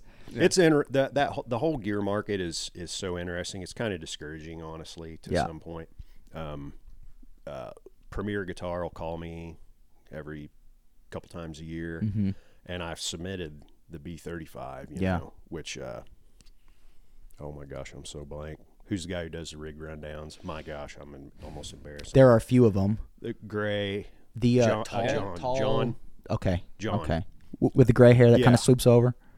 uh, I like him. played it, uh, liked it, talked with the Premier Guitar owner Mm-hmm. and uh, in person, and they just never they didn't want that because by the time it rolled, they want new products. It Yeah, has to new. be It something has to be new. so they'll new call. I mean, they'll call me and uh, they're like, "Man, do you have anything?" And I'm like, "Well, I have this amp that is my baby. You know, it's like that's the amp that I build." You And know? it's now tried and true. It- it's now been it's tested very tried and true by many people. Uh, they don't want it because it's not the n- new model. Yeah. So I'm like, so I can put a toggle switch on the front of Brand it. new and model. Yep, say V2. it's Air, air. or, you know what I mean? Or make Yeah, some yeah. weird word. You know. And now you understand the market because that's all they do. It, it, it, it might not even be channel one, channel two, to and it's just anything, like you nothing know. there. yeah. But I, if I even flipped it, I might be like, oh yeah, that sounds. You, You know should what I mean? put Isn't that weird? you should put Yeah. a placebo switch on one. Literally Placebo call it like like the more better switch and it, it's not wired to anything. It's literally just a switch. You Yeah. you click it people are like what does that do until Changes- someone opens up the changes the chassis. Well, atmosphere. if that's a if that's a blues, changes the atmosphere. atmosphere. if that's the Blues Junior, it's got like what the bright switch on it or whatever. yeah, fat Uh, yeah, fat yeah, yeah. fat switch. Yep. It's hard. Yep. It's uh, you know, it is what it is. You know, but to stay on top of that, That's the reality of it it. would be very tough. Yeah. I mean, you're you're gonna have to pump out new product. or Every year or two. or just stay small and just Yeah, yeah, pull like a Dr. Z. You just have a few models and that's just what you do. yeah. And it's yeah, kind you, of like you just get Brad Pla- Paisley playing one. Yeah. Yeah. I don't I don't know if that would even at time. I, Yeah, I don't know, sure. you know, because I've seen people Nowadays, playing I don't boot- think so. boutique stuff, and I'm Yeah. like, well, man, their company's super small. It's Yeah. small, and they've been playing it for a while. Well, yeah, you get Yeah. what Tyler amps is another good example. Carr amps, Tyler Carr, amps. Yeah, there's there there are Morgan's lots not of small, but pretty small. solid amps that are exactly what people are looking for, but they don't know it because they go to their standard thinking that, well, I'll try this fi- this Fender amp. Well, this Fender. Little they know the circuits are so similar. It's like Fender amps sound like Fender mm-hmm. amps. You know, you you have to start.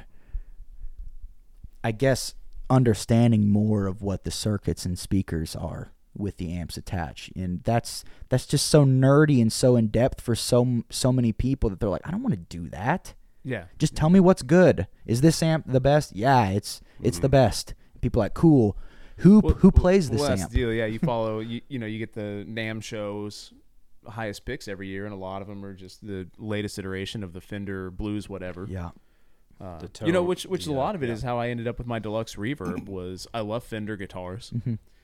And I heard somebody playing a deluxe reverb, and I was like, man, that sounds great. And then I loved the tweed look. yeah I'm a sucker for tweeds Yeah, and so then I found one, and yeah that's it. yeah. And it sound it does sound good, but it- I mean, it doesn't. And now it's a very like, sterile dry amp yeah. Yeah. it, it it it needs you to color and flavor it. That's that's the yeah. biggest thing. People don't understand how Fenders work. Tweeds are a little different. They have their own flavor, and they got Right. that that growl that's almost fizzy.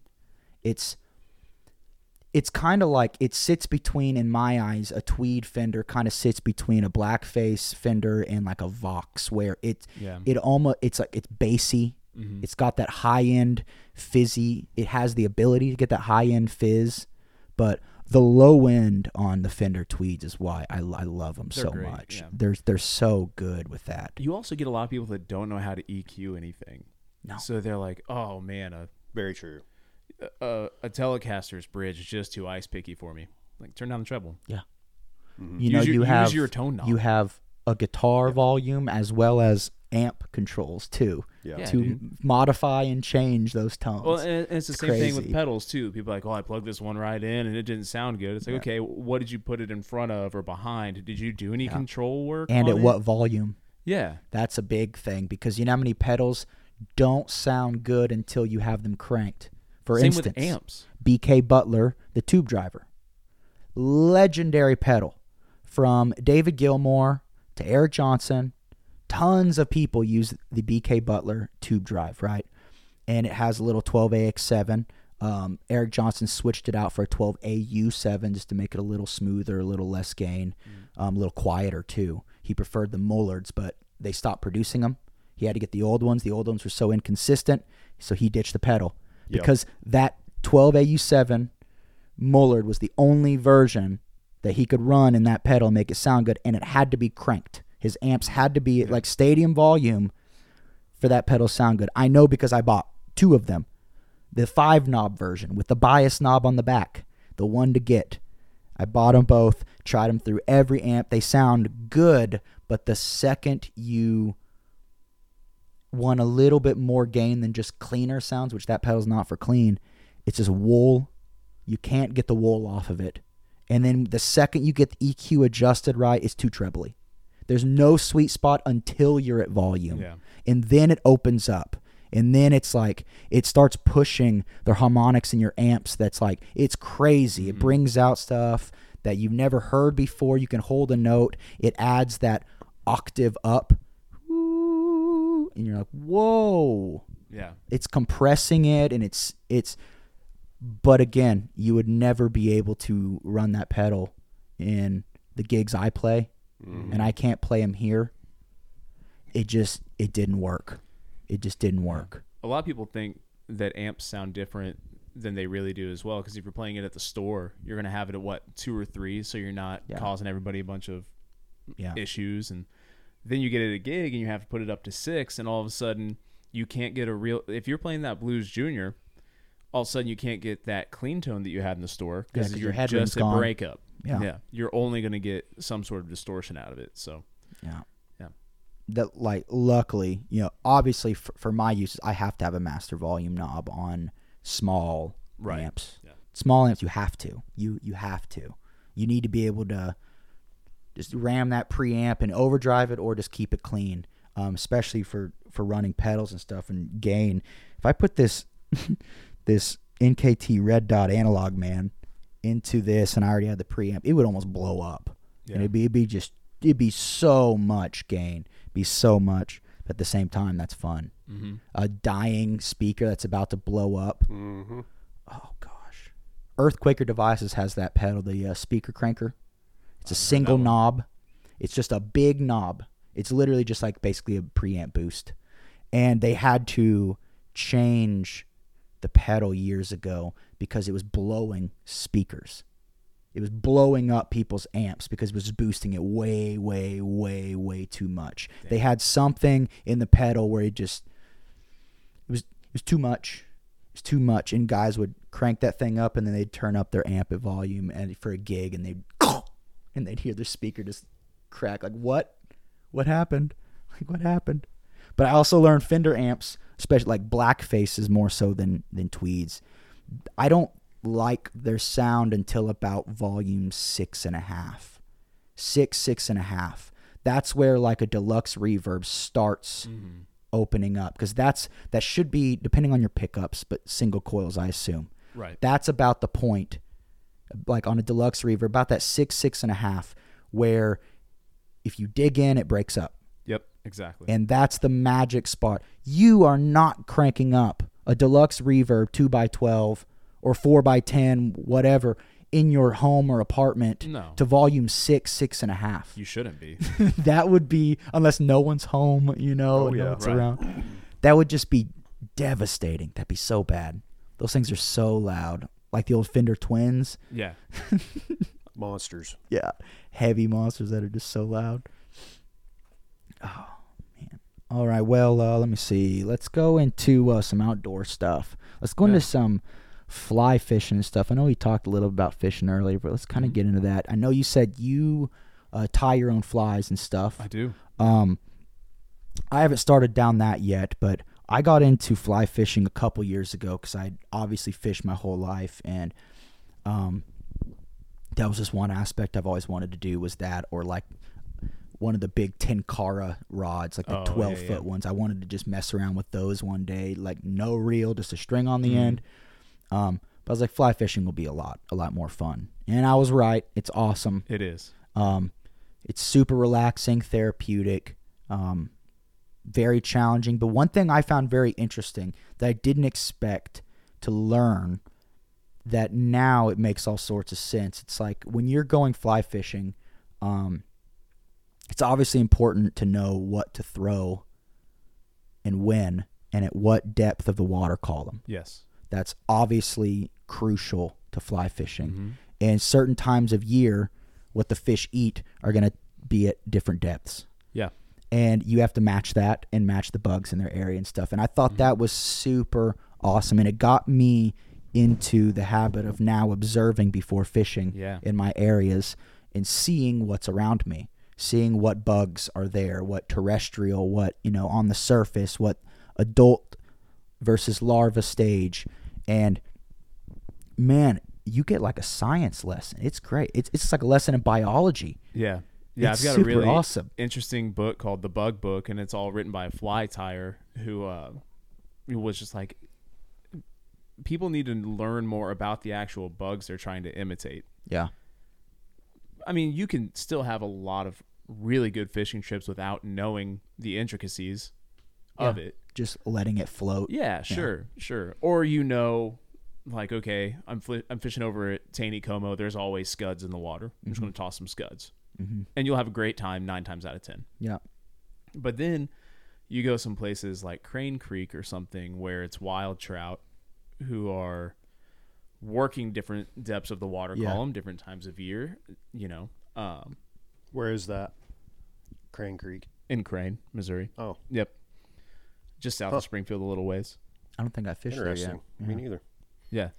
S- uh, some of the local purists might get mad at me for talking about it, but I've already had an essay on Crane published by two different publications, so they can be mad at me all they want. yeah it's not their But- spot it's fine Well, I mean, like it's been featured on ESPN and everything, and it's still like it's so difficult to catch a fish there Mhm. that people can flood it, and then they're not going to catch a fish, and they're never going to come back because you show up. yeah It's a small creek, like at its widest, you might get it about the width of this apartment.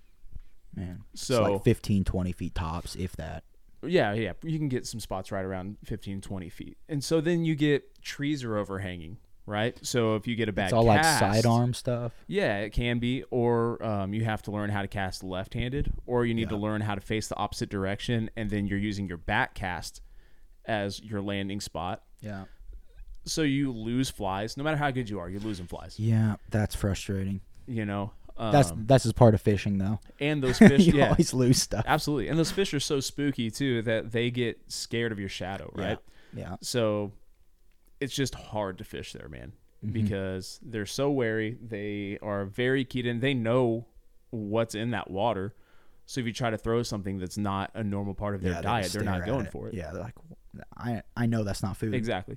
You can sit there and see a big trout at the bottom of a hole, and you can throw a dozen different flies at it, Yeah. and it's just gonna move out of the way if it has to, but it's not going for it. So, like catching fish there is just so rewarding. But so yeah, whenever you go fish someplace like that, learning about bugs, what they are, is super important. You know, I know that I've got a box of flies that if I'm going to crane, I make sure I always have a handful of specific flies for crane Yeah. because at any given time of the year, this is probably what I'm going to catch fish with. Yeah. So like Taneycomo, I'll go there with San Juan worms and scuds, maybe a couple of eggs, and San Juans are always like, they're Oh, they're yeah. always a killer. absolutely, They're always they're a great killer. flies. Under a float. I use dry flies as a float. I don't Yeah. really use a lot of Yeah. um, strike indicators. or I never use floats or strike it because for me, I get tangled up more. Yeah. I can't keep my It's line do straight, that, yeah. and I can't keep my fly moving like naturally if I have a float or something on Mm-hmm. it. do catch drifts real bad. Yeah. I snag more, but Yeah. it's it. That's you know that's just me learning. I guess I I, I have to go through that process. The other cool thing about having the the dry fly as your indicator is you catch fish on it too. Yeah. And it's so Yeah. cool to watch them come up. You know, it's kind of fun to watch them come up and just- just kind of gently sip it off the surface. But every now Yeah, and then, like- like during, yeah, it just disappears. Every now and then, like during hopper season in the summer, they'll just come up and you hear this big like, they're just coming up and destroying that hop. There was uh at at the uh, trout park up north. Um, Bennett Springs. Yes, inside of the shop there is uh, they sell those ultra realistic flies Mm-hmm. that are side by side, like in a little plastic case. They're like separate. They're like three to five bucks a piece. Mm-hmm. They're not. They're That's not cheap. what Casey ties. Yeah, His and flies look absolutely gorgeous. I've been doing it for a long time. So whenever I learned how to fly fish, I was like 11, 12 years old. And I showed up. My mom knew to take me to Lake Taneycomo Mm-hmm. to catch trout down to the hatchery. But I didn't know what I was doing. So I Yeah. just showed up with the rod, like the small rod with the pre-packaged like tackle box Yeah. thing and was watching. The water was up that day because we didn't know to check generation schedules. yeah. So the water was up. There were a few people in there catching fish, and there was this old guy kind of watching me. And um, he came up and he's like, "Hey, saw you're trying to kind of fish. Do you want some help?" I'm like, "Yeah, absolutely." Yes. So then he like yes, hands me his fly rod, gets me situated, and all of a sudden I'm catching fish. And and if anyone's been around Taneycomo, they've probably heard of Robert Duffy, and that's who it was. He's like a legend down there. Uh, he passed away a few years ago, but yeah, he kind of got me after he saw that I was like interested and decent enough to catch some fish. He started. He's like, well. Whenever you guys are comfortable, come over. I've got a fly tying set up, and I'll teach you how to do it. Nice. And so then within like a couple of weeks of me fly fishing, I was over learning how to tie up scuds and San Juans and stuff like that to take down there. And then it never even dawned on me to buy flies ever because I that was just I learned Yeah, yeah. That at the same m- time. make your own out of just stuff that you got. Yeah, absolutely.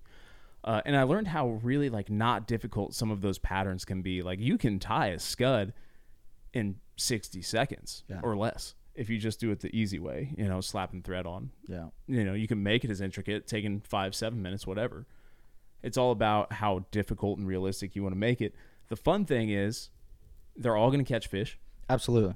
so like people get so into the number of legs on a fly it's like do you think fish can count Yeah, no joke. They're like that one's got six. That should have eight. I'm moving on. yeah i'm only looking for Yeah, arachnids today yeah, and that's only got six legs so Yeah. it's an insect Yeah. Yeah. That's actually um why I was staring at those ultra realistic flies because I had seen like terrible crappy flies, you know, like Walmart, right like like yeah. the stock flies. And I I go to Plateau uh Yeah, fly shop yeah. here in town. I bought their a lot of their flies and they're nice and a lot of them are hand tied and those ones at the trout park I was like, man, these are they're they're ultra realistic. Like yeah these like manufactured bodies and stuff to actually yeah, look that, like an that's insect It. Yeah, like they actually buy the manufactured legs and they mm-hmm. put the legs. They buy manufactured antennas and they wrap those on. And they bought the manufactured wings. And mm-hmm. I had like a daub fly, and that thing, it was 60 seconds on the water and it just got Yeah. sucked under. I was like, whoa. But it, it wasn't like the ultra realistic. It was just, uh, it was a big bug with wings. And I threw it right on a shade spot by the bank and it was right on top of a trout and he Yep. just gulped it right up. Yeah. But that, that goes back into the like Bluesbreaker thing that we talked about. It's like all the flies can catch fish. Mm-hmm. They don't have to be ultra realistic at all. They don't have Oh, to be realistic at all. A matter of fact, the guys tested like trout are a little smarter, but like bass, he caught a bass on a block of, of wood, mm-hmm. Yeah. just a rectangular so block of wood. Yes, and if you get They're- in their space they're just a reaction. Yeah, by absolutely. a lot of the time. That's why all, a lot of bass baits are loud. Yes, it just Trigger makes noise. reaction.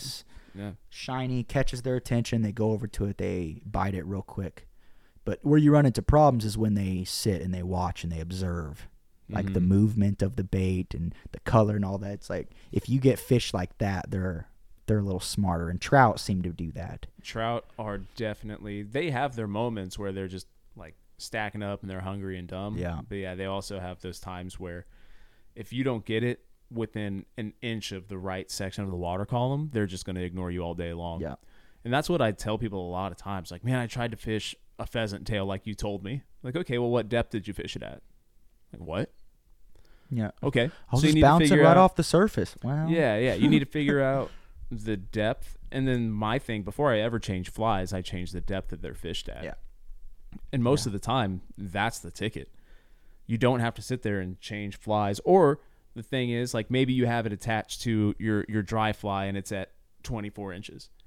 And then on your third fly, you're starting to catch fish. Like, well, you've taken that from 24 inches to 18 Yeah. inches. Yep.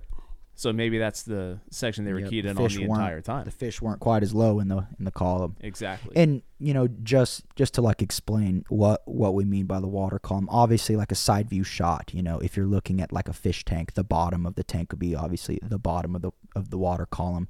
Towards the surface is the top. And at different times of year, you're talking about different bugs and insects that lay lay eggs and larvae and they hatch and they're oftentimes like at the bottom and they they they'll move through the column as they grow or they they'll move to certain depths as they grow up and then eventually a, a lot of adults are kind of on the surface and isn't that right around fall fall time when it depends on the type of uh, type of fly, you Type know, of you- insect. Yeah, exactly. So they can hatch all through the year. Um, even you know, like a caddis, man, you can find caddis hatches all all over depending Yeah. on the time of year. You know, they're going to hatch at different times in Colorado than they are here, or sometimes it'll be at the same time. Um, but you know, the weather fluctuates, and they kind of base their stuff off of the weather Mm. as well. So, i guess that makes sense Mhm. so you get a warmer day, and you walk out, and it's February, and you get one of those 60 degree days and you're down by the river, you might notice a bunch of gnats swirling. yeah But the next day it's 40 degrees and they're gone. yeah yeah that makes sense I got one of the nets that you to catch the bugs. Oh, the yeah, river, yeah. You know, man, that was. Oh, yeah. I was like, what in the world, man? It's like what you was talking about having a biology lesson. You have no idea what's Mm-hmm. Yeah, floating in it's that crazy. river, man. Yeah. have you Pull ever that- caught a hellgrammite in person No, I don't. kn- I don't guess I know what They that look is. like little centipedes almost. and the they adult little version's even scarier Mm. yeah, yeah. because They're crazy. they yeah it's like a centipede with big old mouth parts Mm. and when they grow up they still have huge mouth parts but big wings and a long body. Yeah. and i was fishing by james river and i looked to the rock beside me and there was an adult like almost five inches long. So i grabbed my forceps because i was like i don't want this bad boy biting oh, me. so i grabbed my forceps and pinched behind its wings and i put him on a hook. The second he hit the water fish ate him because he just vibrates, made so much noise and, and motion. Mm-hmm. The second he hit, a fish was like, "Oh, let me eat him." It Yep. was it was incredible. and what's cool is there were uh, there were years where I remember you guys probably remember as well. The James River was like, hey, maybe you don't eat fish out of the James yeah, River. it You don't swim in the James River. bad. And then now the James River, and thanks a lot to the James River Basin Partnership, dude. They've done so much for bringing attention to the James and cleaning it up and stuff. Yeah, it was. But now you're seeing Hellgrammites, which are a key indicator of good water quality. So if you find Hellgrammites, you know that you're in a clean river. I also found a lot more, well, not a lot more, but I'm starting. I started to see the actual presence of parasites in the fish too, which also indicates a really good, healthy ecosystem. Like I have a secret river near the Pleasant Hope area uh, that I go to for smallmouth, and it is like cheating. It's it's it's like cheating at a certain time of year.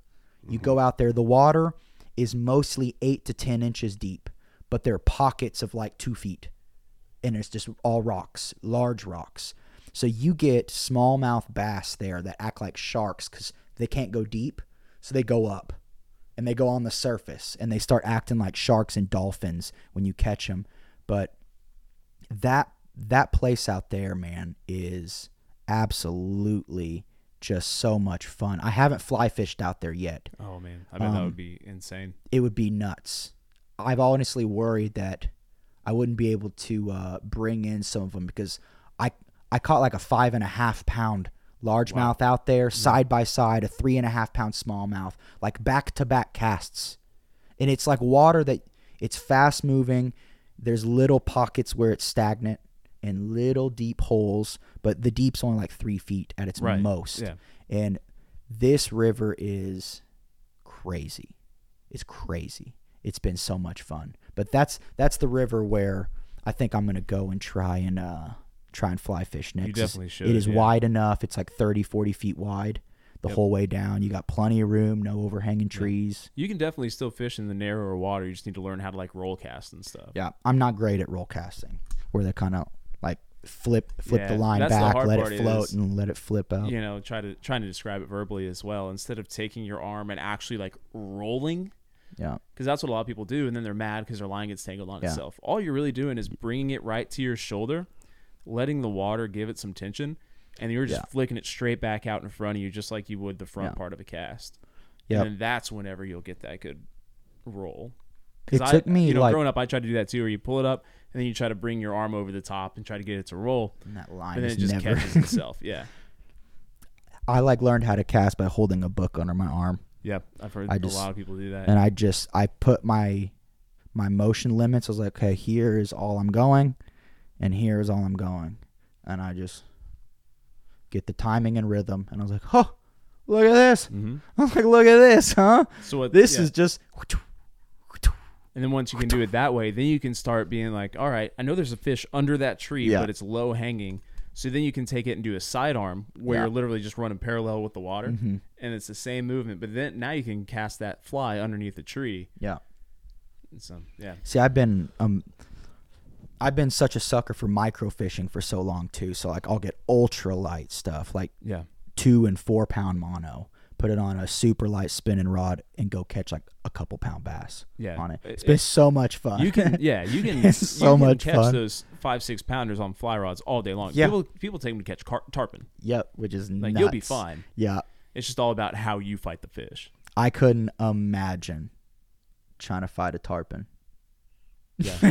on a fly the rod. equivalent of that, on the, the- Ozarks is going to pick up, you know, those friggin' twenty pound carp that are cruising Yeah. around. You know, people the do that all the sturgeon. time. Yeah, I I was uh, south of town at Springfield Lake under that dam, and it was not snagging season. I'll just say this, and I'm out there fishing, and I see this guy using a crankbait yeah. snagging, I'm not. and I was like, I don't talk to people, and I'm not gonna tell you to stop breaking the law unless someone's getting hurt Mhm. or like someone's Right, potentially going yeah. to get hurt. It's none of my business. I'm gonna let you deal with it. However. Mhm. I see this guy's rod. Boom. I'm like, Dad gummit. Maybe he just doesn't know. I'm I'm I'm gonna treat him like he doesn't know that it's not season. there are a lot of people that don't understand Yes. regulations Yes. as well. and so he's like, "Hey man, would you help me?" And I'm like, "Oh great." so I put down my rod, start running over to him. He's like, "I got a hold of something." I'm like, "Yeah, you you snagged a sturgeon." He's like, "Seriously?" Like, yeah, man, this is the area for sturgeon. I was like, "It's not snagging season now, so you you can't bank this fish. You're gonna need to let him go immediately. Mm-hmm. You and you can't be using that technique anymore. You need to change your baits. You need to put on something else. Yeah, You can't be throwing and dragging. You mean to tell me you didn't know there's sturgeon and you're Yeah. snagging, dude? I see your technique. I see what you're doing. No one fishes a crankbait like that. No one. You're just trying to utilize the multiple Yes, treble hooks. yeah. exactly. He threw it all the way by the bank and zzz, zzz, Oh, yeah. zzz, oh, I got a fish. That thing was like four and a half feet long, man. Oh, I'm sure. It was a 100 pounds. Mhm. Is It was like 80, 100 pounds. It was a shark in front of me. Big old paddle nose. I'm sitting here like, beautiful fish, man. Just be really careful with it. He's like, yeah, would you take a picture with it? I'm like, you don't want video evidence of this. You need to go ahead and just release Yeah. it. Dude, He's those paddlefish. what are do you cool, though. mean? And he's like, you're gonna get a conservation agent at your door because they check Facebook. My cousin just posted a picture of two two pictures of a mountain lion in Dallas County on his uh, trail cam. He posted on Facebook two days ago. Conservation agent showed up today to verify and check his camera. I had a buddy who did GoPro footage of him um, spearfishing, and he Yeah. posted video of spearfishing a largemouth. and he had a conservation agent come and knock on his door a couple Yeah. days later as well. Spearfishing a game fish like that, or Mhm. whew, highly illegal. Can't be doing that. Shouldn't be doing that. Yep. Bass are not to be speared. There's Yeah. plenty of other They'll- fish They'll you can go pay, they pay attention to that stuff. Absolutely, man. they do, and they should. Mm-hmm. It's Absolutely. our responsibility to not destroy everything and ruin it for everyone else. You know what I'm saying? I, I get so frustrated even when I see people catching. They catch big old gar and they leave the gar out on the bank Yeah. and they go walk away. I'm like, listen, man, stop fishing. That's why bow fishing doesn't quite do it for me. Is like they go and they harpoon a bunch of carp and then just leave them Yeah. on the bank. And It's I'm like, dude, you could smoke that carp. You know that, right? You could smoke all that, pull the bones out it very easily at that point, and you have all this delicious smoked white fish, and it's really good. There's no fish that's bad when you smoke it. There isn't. I'm telling you. Yeah. I've had so many people tell me, I'm like, you don't know who you're talking to here. I was a chef, and you're gonna, and I'm an avid outdoorsman, hunter, and fisherman. You're gonna tell me that fish tastes bad? Like I've had fish that you guys say is bad, and it's not. Well, it's like people that think all. deer, like, oh, deer, I, I can't eat deer. It's so gamey. It's like, no, you just haven't had it prepared right. if someone doesn't like deer, man, I'm I'm I'm not talking to them. That's straight up ridiculous. If you don't like meat, and like, I understand vegetarians, I understand vegan. I don't agree with you. I understand if you feel bad because you don't want to be a part of the slaughter of you know monocrop agriculture and mono animals in mass amounts. I get it. Neither Yeah. do I. That's why I hunt and fish.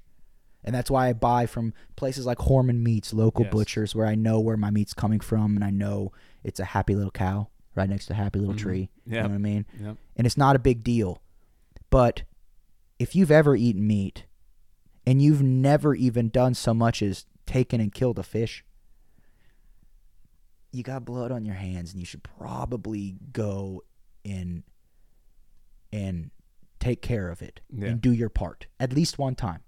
Every human that's capable, that has sound mind and responsibility, they need to do their part and at least it sounds morbid, but you need to kill an animal justify in like the mm-hmm. correct way for food, not just for for any other means for sport. But I'm to go through life and eat meat your whole life and never have a part of the system is wrong to me. I'm not going to judge you for it, but if you ask me, I'm going to say that's wrong. And I would much rather you be at least one time be a part of that process because it's extremely important, it's vital, it's necessary, and it's unavoidable. We use, eat, and kill meat, and meat grows on bones. Meat and bones are found in animals. Right. That's just part of it. And it's up to us to, to sustainably and humanely and swiftly give the best ending for that animal possible. Yeah. A hundred times better than any natural death would ever happen for them in the wild. Well, and especially if you're somebody that's concerned about antibiotics and what Yeah. an animal's eating or whatever. Yeah. If you go out into the woods and you find an animal, you know exactly what its diet is. And if you don't understand what's being eaten in that area, you can look at its stomach. Yeah. Yeah, and that's the number one thing I do for all fish. Fish, I'm always curious as to what the fish. well, that's a good way to learn how to catch fish as well. Yep. Like, what was this fish eating? Oh, Yep. there's a bunch of crawdads in here. Yep. Cool.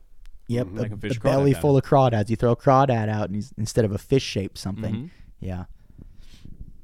And I guess the issue that I have with, uh, you know, is with the whole like, what's correct and what's not. You know, what is right and what's wrong. The way some people feel about something like a diet, um, and by by putting your own thoughts and feelings, I guess feelings, not thoughts, but your own feelings on this issue, you've made yourself non-objective and so biased that you you can't even start to have an honest conversation with the other side and that's a lot of what I I struggle with when I talk to people cuz I'm mostly carnivore, mostly.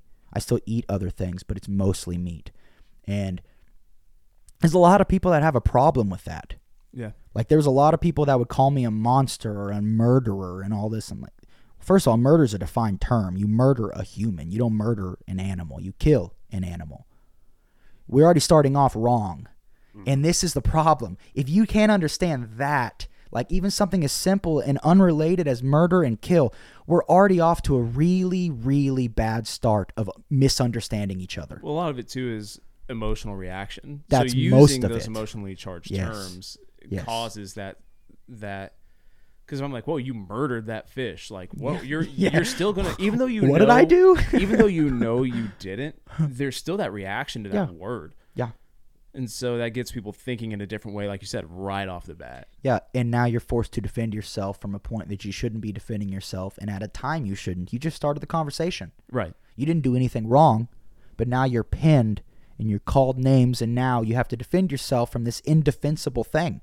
Right. How are you supposed to defend yourself against murder? That defined term.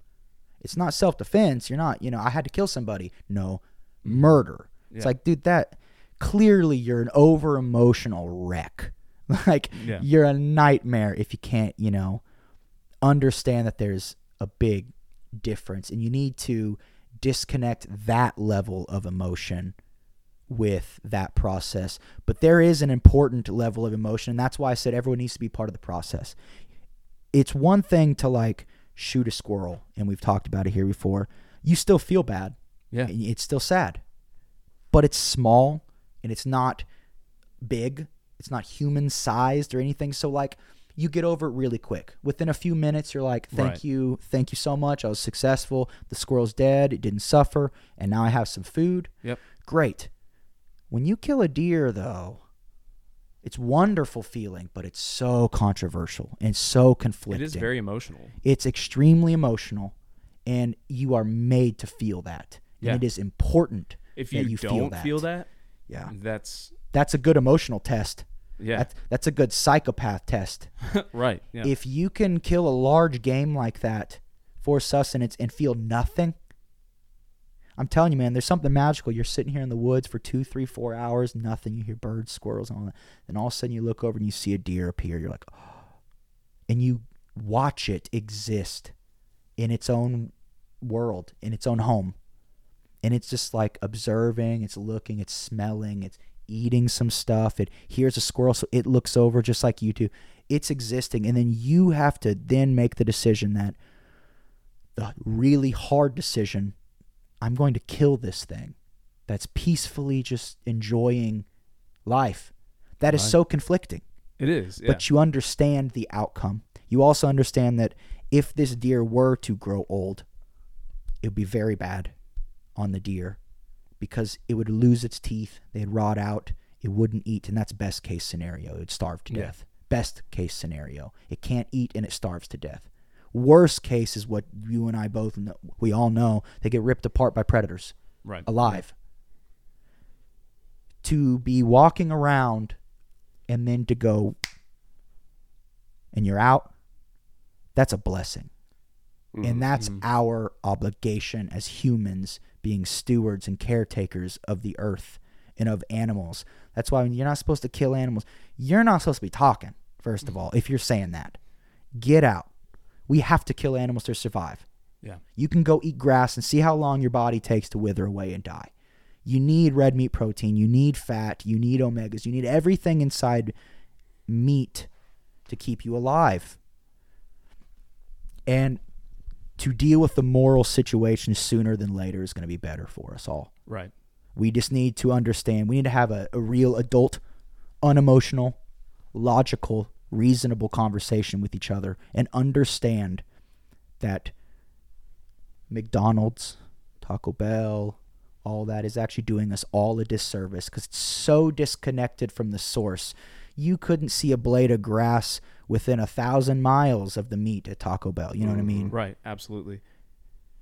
it's I don't know. It's alarming, but it it all kind of goes back to one of two things for me to kind of circle it all around to what we talked about at the beginning with people and their struggles in life and with social media and depression, anxiety and all this. There's two things missing that I see in 9 out of 10 people that are that I notice as troubled online that are just like silently screaming for help.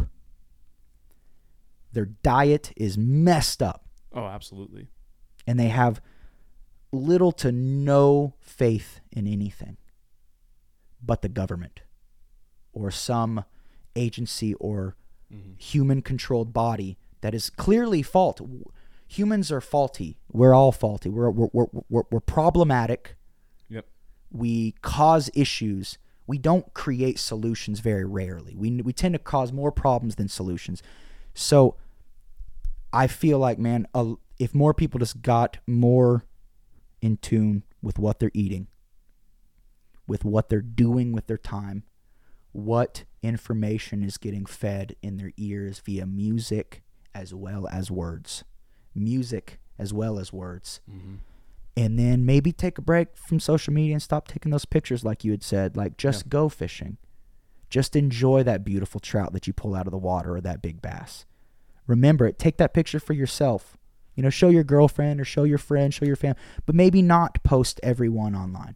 Take small steps today that will affect you tomorrow and for the future, Yeah. for the better. And those, man, those small steps is what gets us places. It's not your big ones. Big steps, you just trip and fall all the time. You have to take those small, little baby steps. Just like off of, uh, what's that movie? What about Bob? Bill Murray. What a reference. Baby steps. Baby steps out the hall. Baby steps out the office. Dr. Marvin. Dr. Leo Marvin.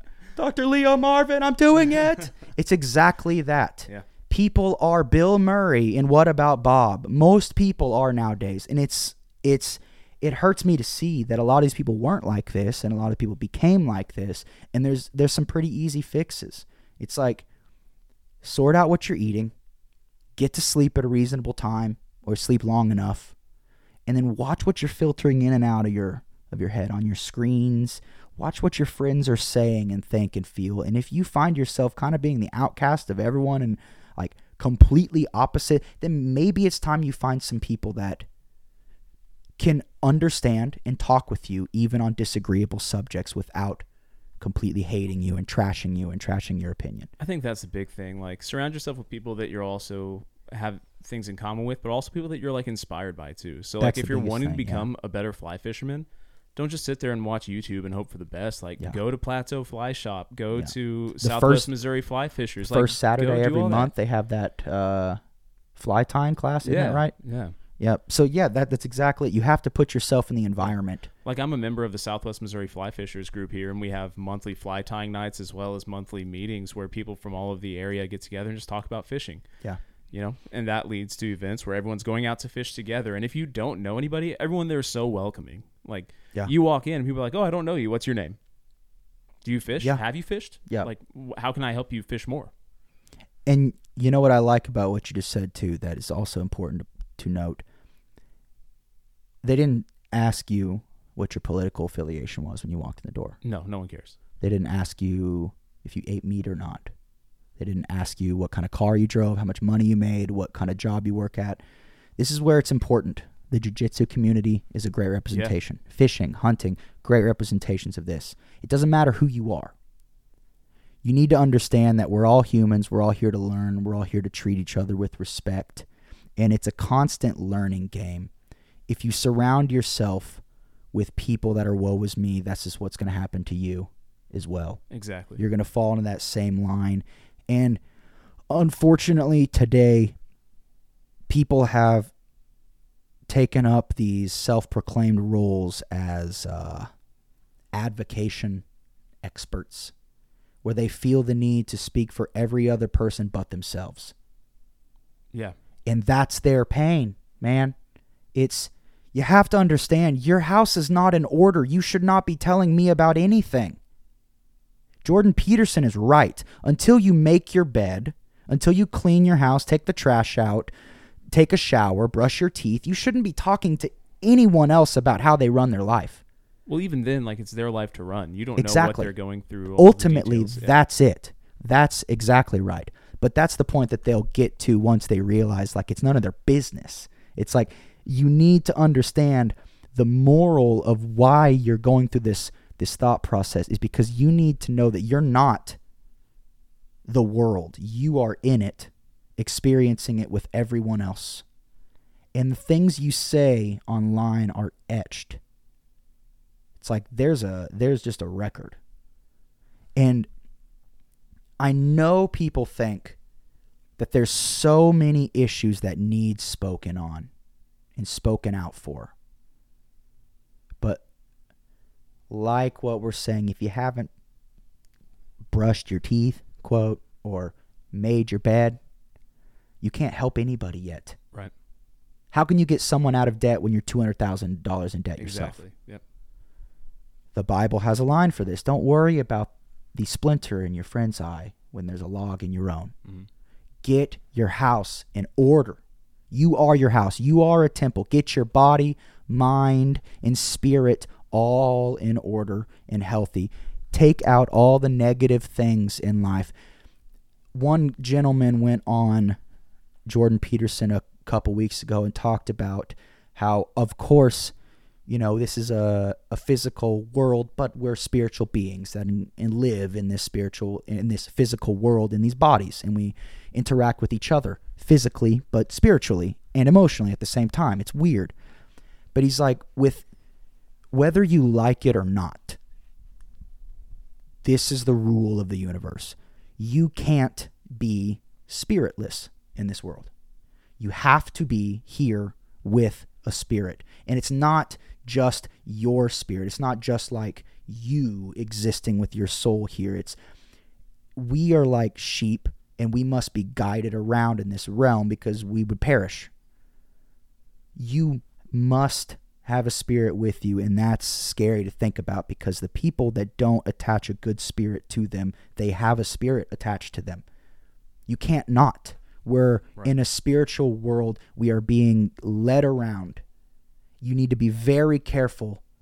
For instance, what he gave an example, this this guy, he's like, for instance, if you have a sex addiction, there is this God, and he and he he said this God of this one, I can't remember what tribe in South South America that has this name for this God. It's a fertility God, and he's like, mm. if you have a sex addiction, he's like, it is like or it is.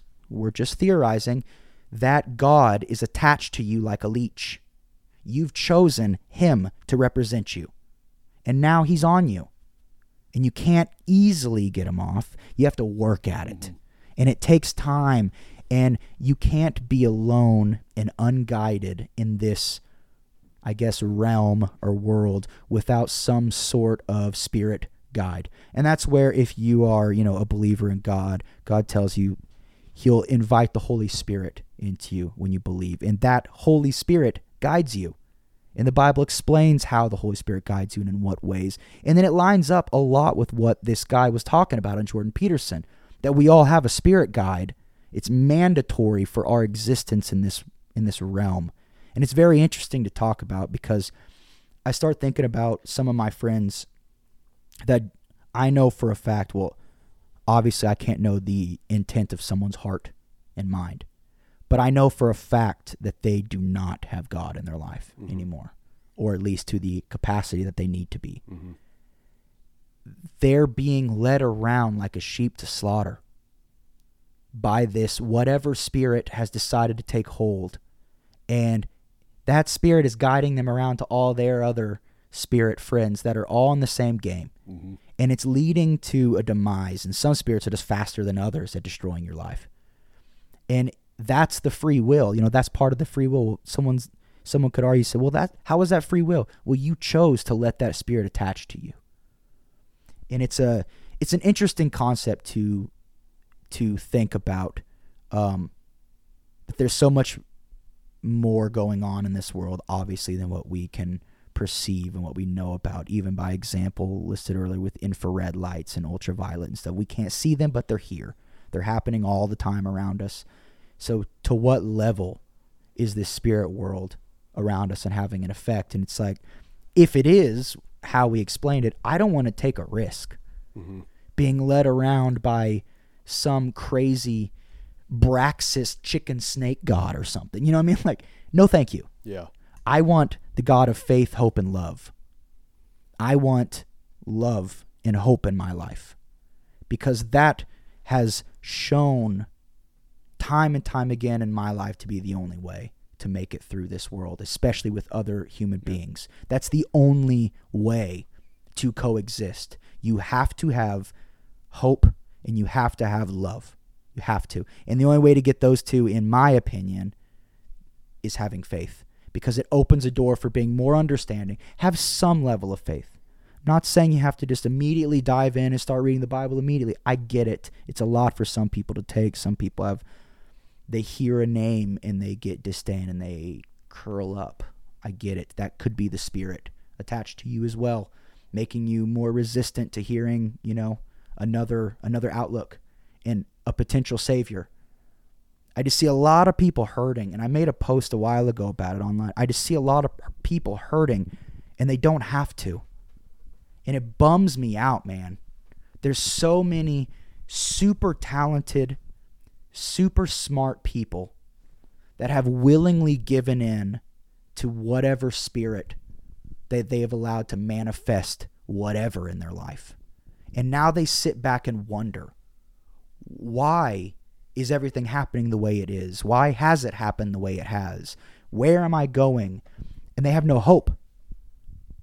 And there's a there's a really good teaching too that's like a guy was really upset with his money situation, so he asked God. He's like, "God, I'm I'm I'm really upset and worried that I don't have enough money." And God's like, "Yeah, I know." And that's it. You have to understand, it's going to be fine. It's all fine. You're going to live. You're going to find a way. There will be a way provided always. Mm-hmm.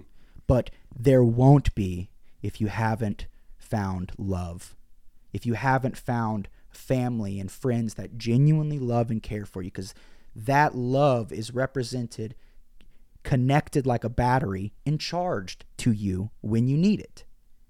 And I can't imagine. I understand it's it's I understand it's like ketchup and mustard. Faith for for for some people. I understand. But I personally can't imagine living in this world and going through life without having some sort of higher being to look to mm-hmm. and trust and love and know. Yeah. I I couldn't imagine. Because I know in my life and I thought I have a heart. I've got it extremely easy. Look where we're sitting. We're sitting indoors in a warm, climate controlled environment, you know, perfectly fine. Perfectly fine and healthy. Mm-hmm. I'm talking. I can see you. I can hear you guys. Yeah no one of those anxiety riddled people recognize that feeling, I feel like, yet. And they're getting prevented or blocked from seeing that opportunity. And that's the hope. That's why I said it's there are three that testify in heaven faith, hope, and love. But the greatest of these is love. It it breaks everything. It breaks when someone's yelling at you hey man, I'm I'm really sorry I upset you. I love you. Mm-hmm. I'm sorry. Mm-hmm. A soft word turns away wrath. Mm-hmm. It is so obvious that love beats everything. It's so obvious that love conquers all that it makes it really hard not to believe in God, in a creator. It's like, well, fear is almost equally as strong of an emotion as love almost. But love wins. Love beats it. It can conquer fear. Fear can't conquer love unless you're weak and you don't have faith. You don't have hope. Then it conquers love at that point.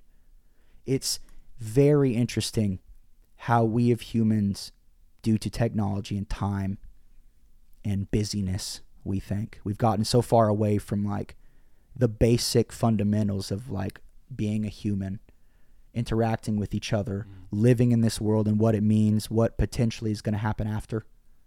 You know, what has happened before us as well. And I kind of think that we're the number one most special thing in the universe because we are both physical and spiritual. We get to experience the entire universe with each other as one at the same time. It's crazy. And we all have different yet the same experiences. Yeah. And th- all of these kind of understandings, they have softened my young, dumb, hardened heart, right? When you're young and dumb, you don't know anything. And generally, it tends to happen to people in their 40s or 50s, and sometimes later for some people. But it's important to have an understanding and at least question where am I? What am I doing? How did we get here? And what what what genuinely is the purpose of all this? Like, do I believe in a higher power? Like, does God exist for me? And we can sincerely believe in something and be sincerely wrong. I understand that. Mm-hmm. I understand that fact. But in my life and the lives around me, the evidence is way too apparent that I personally would only be testifying and vouching for God. And I would strive for people to do similar if they ask me and they ask, hey man, what do you think about this? I'll be glad to tell you what has worked for me and what has worked for the people around me. You know, it's I, I can tell you it'll probably work for you if you mm-hmm. do it, if you commit to it. It, it more than likely is going to work for you. I don't see how it couldn't. It seems to be like the basic kind of human law. It's like love your neighbor and pray for those who persecute you, just like the Bible says. Hmm. Be nice to people. Some guys being a jerk, try and walk away, but give them a soft, kind word on your way out. And you'll be surprised at how it diminishes the anger and fear and hatred, and it just builds love. You don't have all these ridiculous social media posts Yeah. that I've I haven't ever seen so much hate so prevalent in my life. But of course, we live in first world America, so it is Yeah. much more difficult for us. No matter, I know you can say, "Well, you didn't grow up in this." Yeah, even in your part, you know, even in the hood or even in the back redneck woods, we have it way easier Yeah. than a large majority of the rest of the world.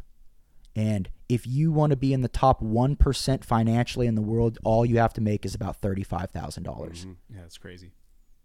Yet the average income's what, like 45-ish here in the United States, 45, 48,000? Something like that. Yeah. In Springfield, it's right around 35. Yeah. Yeah. So we're already in the top 1% of the whole world. Yeah. of the world. the world. It's time we appreciate what we got. You know, it's it's time we start helping our friends instead of hurting them. And if you see people, I've been trying to do this.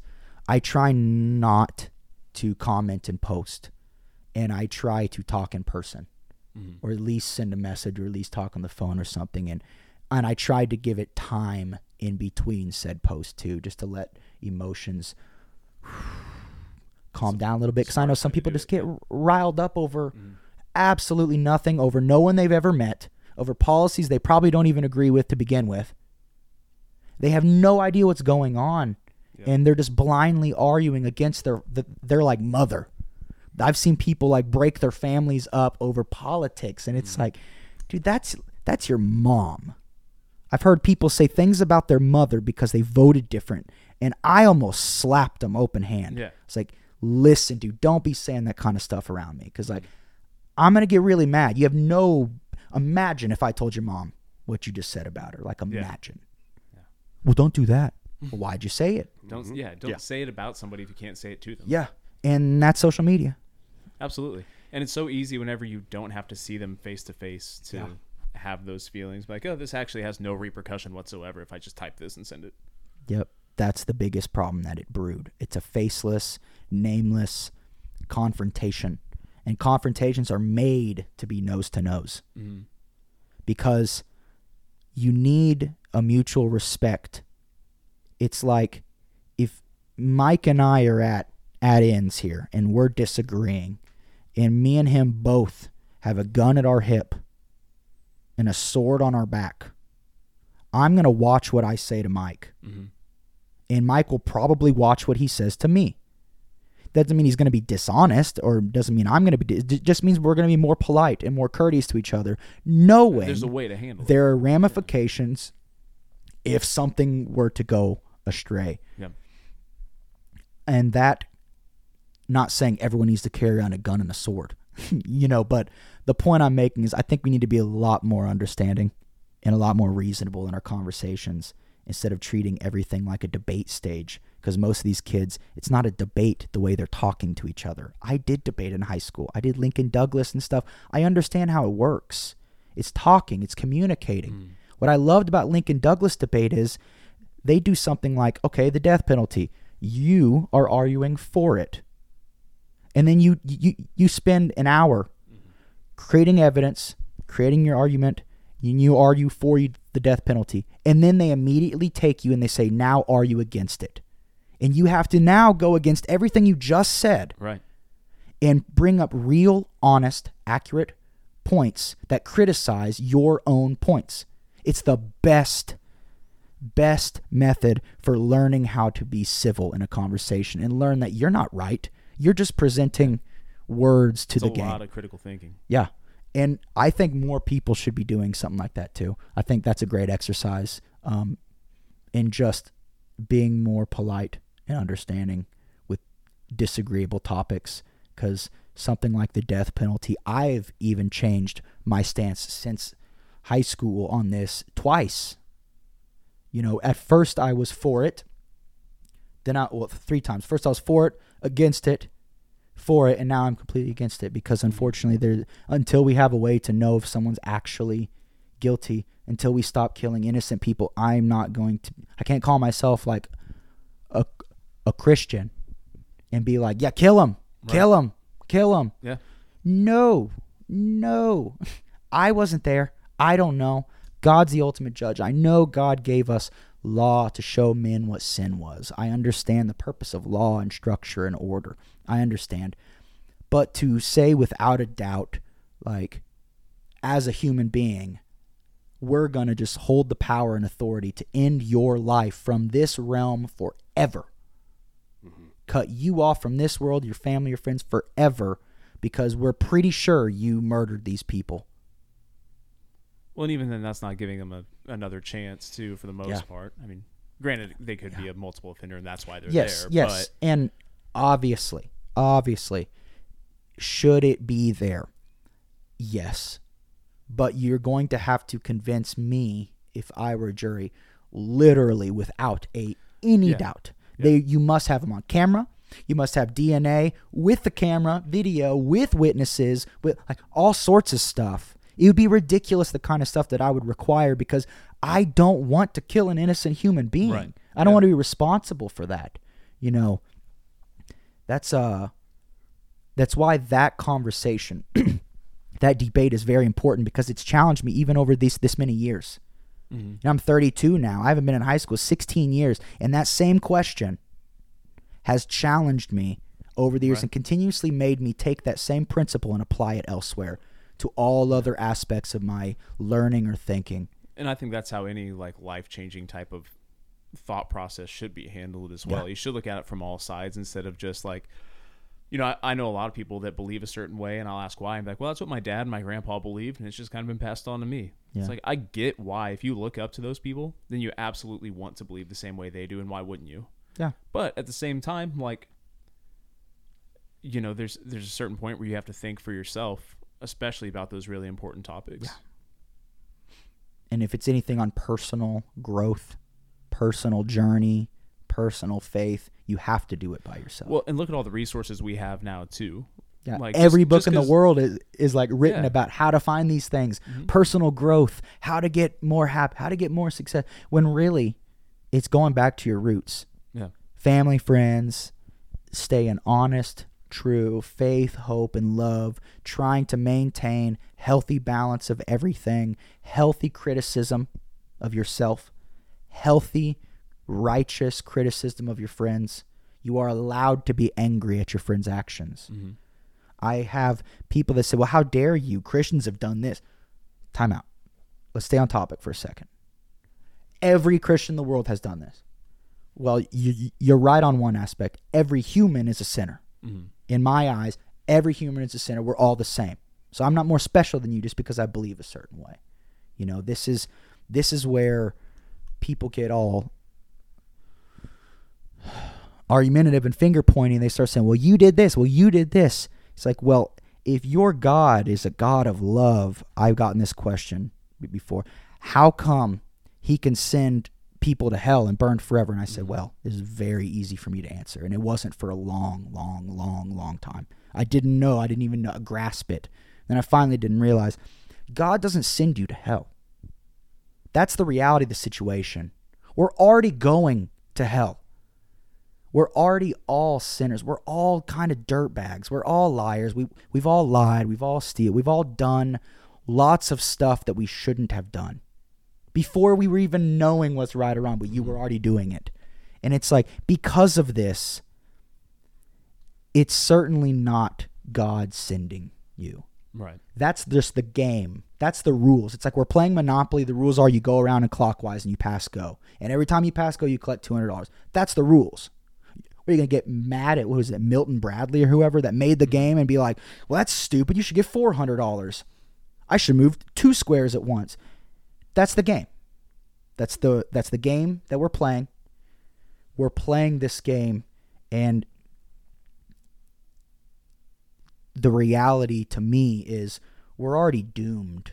We're already just so bad at being humans. We're we're just we just cheat each other, we lie to each other, and then eventually in our older age we get a little better, hopefully. Like we get less offensive. You know, we get less offensive and a little more wise and a little nicer. We we strive for that. So it's it's really God's saving us at that point is my Right. belief. He's not sending you. He's like he's letting you have the free choice to choose, but he's he's he's warning you. He's like you're already doomed. And there's so many ways to go about this, but there's only one way that you're actually going to get through this, I promise you. And that bugged me for a long time because I didn't know how to explain that to people when they would ask me and question my own faith. And then it caused me to be like, I don't, I don't know how to answer that mm. because they're right. Why would a loving, caring God ever kill anyone? You know, why would he allow this to happen to like like why would he ever allow some horrible crimes that we all know exist? He's like, why would that? Because we're all given free free choice. Right. We're all given free will to do what we want, but it is not consequence free. Mm-hmm. And everything has a payment. And the wages of sin is death. Right. He tells you in the Bible. So it's for myself. That's why I keep saying this because this is all about my my my faith. I'm not trying to speak for anyone else as absolute fact, but for me it is. In my faith, that's what the wages are. I already owe it. Yeah. I've already sinned, so I owe death now. Dadgummit. Well, we already know we're all going to die. We all die. We can't not die. There's no science and medical anything that's going to save you. We're all going to die, and the world keeps going. So he tells me that the wages of my terrible actions have been sin, are death, and but the gift of God is eternal life. That sounds much better to me. So then, through my troublesome, rebellious, young kid life of doing dumb stuff and making bad choices, you know, and hanging out with the wrong people, doing all that, you don't realize these kind of, uh, you know, repercussions or ramifications, and until until later. And for some people, it always like it breaks my heart because some people don't make it out of their young life alive. You know, and they're in that broken stage where they're still trying to be spoken to and they're still trying to be helped. Mm. But I've already lost so many people to heroin and fentanyl Oh yeah. and stuff since school. It's disgusting. Mm-hmm. So many people, and it's like they were just hurting. That's it. Yeah. They were just in pain. And I'm not saying I have the absolute facts and truth, but I know what can help you. And I would be more than happy to help any of my friends on this topic. And I'll talk with you about it, talk with you why I feel and believe the way I do, and tell you how and why it's helped me. The worst you could do is give it a shot Absolutely. instead of dying young at 16, at 19, at 22, and again at 25, and then 27. I've literally lost kids at like all those ages. Right. A girl Yeah. overdosed and overdosed when I was a freshman in high school at a pill Yeah. pill party. That was the first one of like Mhm. Everyone when we all were affected. We're like, we're 16 and we can die. Right. Yeah. I thought dying's for old people. And how stupid is that comment I just made? But that's the realization that all kids have at some point. Yeah. They're like, I'm actually going to die. And I think that my struggles and troubles and my journey uh, through that point until you know 28 ish 26 28 years old i had no idea what i was doing i knew what i was supposed to do but i didn't want to do it Yeah. and i just you just constantly see where you should be and where you are and you're like i know this is why i'm here because i'm not doing what i'm supposed to be doing it's like your Mhm. stomach Yeah. growls because you're hungry it's telling you it's telling you to eat we get signs from the universe all the time if you want to call it that signs from the universe Right. people say i call it signs from god signs from the universe all the time that tells you things god says if he's trying to tell you something he's going to tell you at least twice Yeah. He's going to show you. He's going to present it to you and be like, hey, hey, I know you like music. Mike, I'm going to put a pedal steel in front of you because you don't know where you're going to be in two years from now, but I do. I'm going to put a pedal steel in front of you. You're going to love it and you're going to work at it. And next thing you know, you're going to be doing that thing. You're like, you know what? I really do love this. I actually kind of always wanted to be in a band where I was playing pedal steel. And you start discovering little things in life start kind of correcting Mhm. and it and you're like maybe it's because you're kind of doing what you're supposed to be doing you're it may not i'm not saying you're not going to be exempt from bad things and troubles that's absolutely not what i'm talking about but you're going to breeze through stress and anxiety much easier Right. and they're going to come less frequent Yeah. I just have some hopeless friends and it really bums me out man because i have a feeling a couple of them are genuinely hopeless now and i don't know how to bring back the hope for them because i can't that's yeah, it's a decision they have to make themselves. yeah. And it uh and it's and it's uh and it's unfortunate that our current climate um our society is more encouraging of people to continue being sick Mhm. instead of getting help and correcting their issues and problems like they need to Mhm.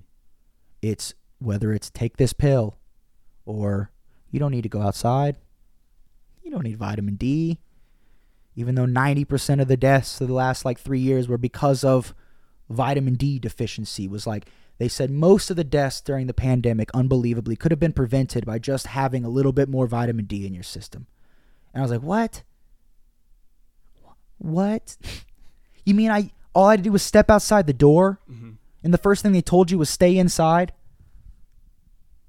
Second thing was take this shot. They didn't say sleep well, eat well, and go outside. You mean to tell me that those three things would have solved a lot of this? Dad gummit, man, people are hurt and they're lost because basic things that should be common sense like that didn't even pop in their head. It didn't pop in people's head that are intelligent enough to know the difference of like what they should be doing. I know we've gotten way off topic, you know, but it is. I always enjoy talking about psychology and sociology, and then involving faith and and seeing where where people are and kind of where they feel about it. I also like seeing how people respond. You don't have to agree with me on anything, obviously, but I see people literally curl up when I say like Mhm. God, Yeah. yeah. and it's even worse if I say Jesus. Mhm. It's unbelievable. It's unbelievable. It's unbelievable. And that to me has become like a test now. It's like you got a spirit with you. And if you curl up, furl your brow, and like literally almost like snort because you come out with this immediate like hateful comment or like making fun comment that's just like way over the line. It's like, dude, you got something going on there. If you can't even hear just a name and be okay with it, that should alarm you because to me, that's probably not a good spirit attached to you if he can't even hear Jesus' name without curling up and being like, oh, don't say that. Oh, don't say that around me. Then, dude, you need to get your life in order. You know, like you need to get your life in order. Because again, I just want my friends to do really well. And whatever they do, I want them to be happy. Mhm. I don't want them to be in pain anymore. I don't want to see them continually suffer physically and or mentally and emotionally day in and day out when it is all preventable. Yeah. Mostly by diet and sleep. And if you want to get real frisky, talk to me about faith and we'll start talking. But mm-hmm. it's like a lot of your problems is mostly diet and sleep, honestly. It's Absolutely. stop stop eating the garbage, stop doing stuff, find healthy outlets like music. Find Yeah. some good guys to play with. You know, good guys or good girls to play with. Play some music. Get involved in something that you can emotionally connect with other people despite differences. Fly fishing. Despite differences, you're all there to fly fish. You know, it doesn't matter what you do, how you feel about certain things. You know, it's finding that that community of of loving, caring human beings that are actually going to help each other and not just bring each other down. And starting any of it is scary, but everybody who's there is there to help. Absolutely. Absolutely. It's super crucial. It doesn't matter what you do. Uh, just try your best. Surround yourself with good people. If you got bad people around you, try and give them a chance to change. Mm-hmm. Maybe, depending on the person, if you know them well enough, righteously be angry with them about their decisions. But, hey, man, you really got to stop doing like cocaine. Like, please stop. I don't want you arrested. And worse, I don't want you dead or you know, something crazy because there's fentanyl or something in it. Like, listen, I know you're you you're having fun, you're doing this, but like I care for you. There's a, there's a time and a place to be righteously angry. Yeah. And I think it's time that we start holding ourselves and our friends and family accountable for what they should be doing and what they shouldn't be doing. At least a little more so Mm. than what we're doing. I'm not talking about getting like kind of what happened during the pandemic where everyone was asking about everyone's health and medical and all this like jeez that was disgusting and messy and just wrong. But you know what i mean you know just you see your friends having a bad day just talking to them like my bandmate uh he just posted in voxer uh a few days ago he's having a real rough time. Um his grandma is probably going to go into the nursing home so they're kind of dealing with the health and they're doing tests right now to be dealing with that and she lives in Nebraska so it's not like he can go see his grandma you know what I mean? Yeah. and he's not one to like really talk about his feelings very often so he just said you know this just really sucks. We're probably gonna have to put my grandma in a nursing home. That's all he said about it. So just saying that enough was big for him and I know it was. Yeah. so I just said hey man that I'm really sorry. I know that's always a really hard time so stay with your family. I was like love you dude that means more to him. I know it does, whether he says it or not. I Right. know it does because I know the people in his life aren't doing that. And it's just unfortunate, but Mm-hmm. be that person then. Be that person for your friends. Be the example. Be that soft word. Because that soft word is the one that people want to listen to when stuff's really going wrong. And Definitely. People might think I'm crazy on certain beliefs sometimes or certain conversations I like to have just because I'm having them. But ultimately, when someone's really hurting, I've noticed some people do confide in me and they do trust me. And it's, I don't have any other interests other than you at that moment. Like I'm, I'm genuinely trying to care for what you're going through and how you got in this position, more importantly, not just how to get out. Because you can get out, but you can fall right back in. So it's like, what was the issue? What is the issue? You know, is it really just you have no money? Why is there no money? Why is there no money? What's happening? What's happening to it? Why are there no friends around you anymore? You know, have you have you thought of examining your life to any degree that you would notice these things? Because some people don't. like they go Yeah. through the whole life being Mhm. jerks. You know, you know what I mean? Yeah. Just like they go through their whole life being a straight ass. Mm-hmm. And it's really unfortunate. No realization, um, no awareness of who they are and who they're talking to and how they're talking to them. Yeah. And I've just become a lot more introspective about that lately and trying to at least communicate with people better. I'm not trying to change anyone. I'm trying to communicate with people better because communication is all messed up right now. It's you can say something and someone can hear you firsthand and take it completely different nowadays. They're like, "Well, you meant this." That's not what I said. So it's I, slowing down, not being emotional, being logical, being reasonable, and that nice, soft, soft word is what I've really really been at least focusing on trying to be much better at. I'm not good at it, Mm-hmm. but I'm I I've always had a a bad temper. I've always had a bad temper, and it seems to really got bad whenever I lost my father 15 and a half, like 15 and a half, 16. I was just angry, right? Just that normal reaction for a young Yeah, boy. absolutely. Just really angry. And it, in that temper, I just a short fuse. And then I went right into cooking and then chefing. So it's like, again, short fuse. You have no time. The pressure's high. The mm-hmm. stress is super high. So it's been really impossibly hard the last like 10 years trying to soften myself and not be the chef at home and not be the chef at band practice mm-hmm. you know not be the chef in my friend's circle or at events because i just have to understand that people are not as aware as i am to what i'm paying attention to. Of course not because they're not me. I'm the one paying attention Yeah. to what i'm paying attention to. They can't possibly read my mind or know what i'm thinking about. I can't be mad at someone for for acting the way they are. That's just how they are. Yeah. you know? But we can sure help our friends make better decisions. And in the meantime we'll be making better decisions and helping ourselves as well. I think that's kind of the moral of what this whole thing was you know kind of about the em- emotional and spiritual thing is just trying to be there for your friends but actually be there like not just taking them to the bar or meeting them at the bar to get a drink. Like maybe not include alcohol in everything, especially if your friends are hurting or something. Like if they're having a bad time, maybe go do something else that time Yeah. because maybe when they're down in the dumps and then you introduce alcohol, they start making connections. And then it becomes habitual. Mm-hmm. And then it's a bad problem before you know it. And we're dealing with that with friends too Yeah. you know alcoholism and drug Mhm. addictions and stuff and it's that's that's another uphill battle that's so impossibly hard you know to beat especially by yourself. It'd be near impossible. You have to have friends family and faith of some yeah. kind. Hope to pull you out. Hope that you know you're going to get out. Faith that you know you're going to be safe and you're going to have a softer landing. And love that you're going to be surrounded by people that love you that can help you out when you Mhm. fail. Yep.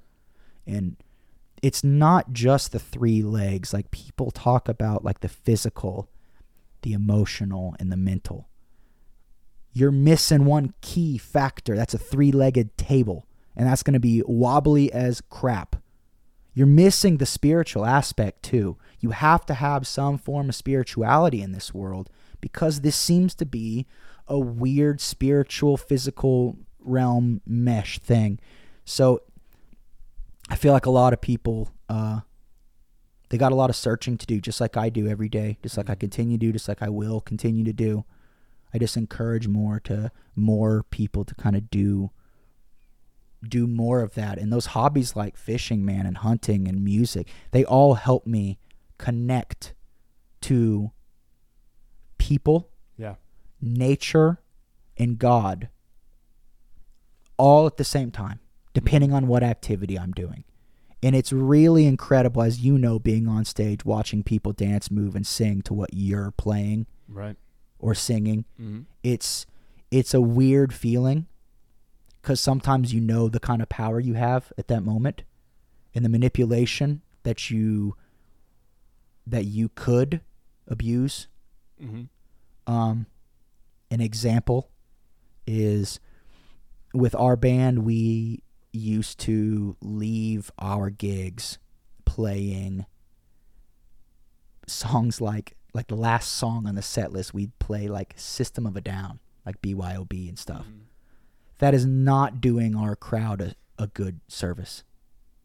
We are leaving them amped, energetic, wild, and rowdy Right. at bar Yeah. close.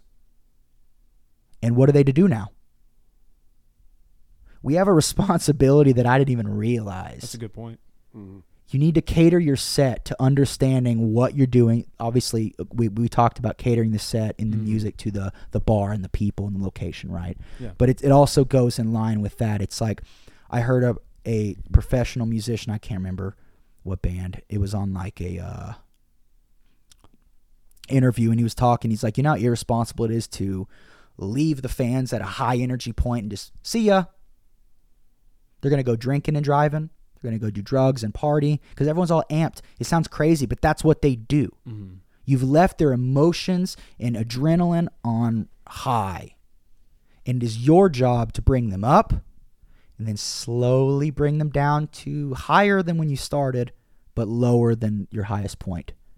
You Yeah. need to leave them feeling. So now we leave. Um, we tend to uh, play. Man, what song is that? This is the worst that I can say.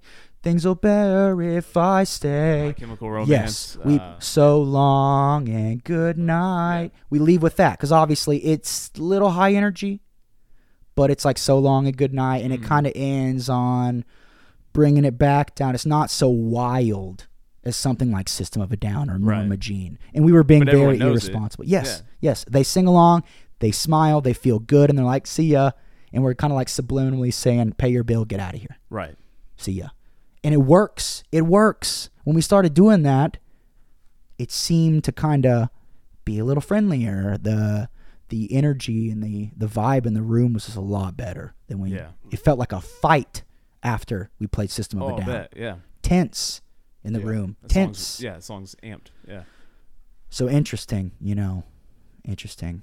Let me see. Is there anything else you guys want to hit on that you can think of? No. Mike? No, I don't think so. I'm gonna have to get to a gig here. Yep. So. Yep. You got a gig tonight. Yep. Oh, man. Yep. Yep. yep. Well, congrats. Good luck on that. Yeah. It's We'll going to be a good fun, I'm sure. for Yeah. Sure. yeah. Well, Casey and Mike, I appreciate you guys coming out. Man, thanks for Uh, having me. It's been fun. Talked about a lot of stuff. We'll do it again. We'll talk about more stuff. Yeah. Uh, I've been Grant. Thanks for listening. Well, be, before we go to, why don't you remind these guys uh, where they can find you, uh, Facebook pages, social media, anything like that too. Yeah, you if you can find uh, yeah, you can find all of my stuff on Facebook. Um, Instagram is Casey underscore Callison. Um, same as TikTok, but yeah, you can find it all there. And then Honky Tonk Dream is also on Facebook as well and Nice. Instagram, but it's Honky Tonk Dream four one seven. Yeah. Yeah. and Yeah. Mike, what about you? Uh, just keep an eye on the Facebook. You Yep. know. Yeah. So that's where it all gets out there right for on. whatever reason. So and blehmamplification.com. Absolutely. L E H M. Hey, I appreciate it, guys. Thank you guys for listening as well. And we'll catch you guys on the next one. See ya.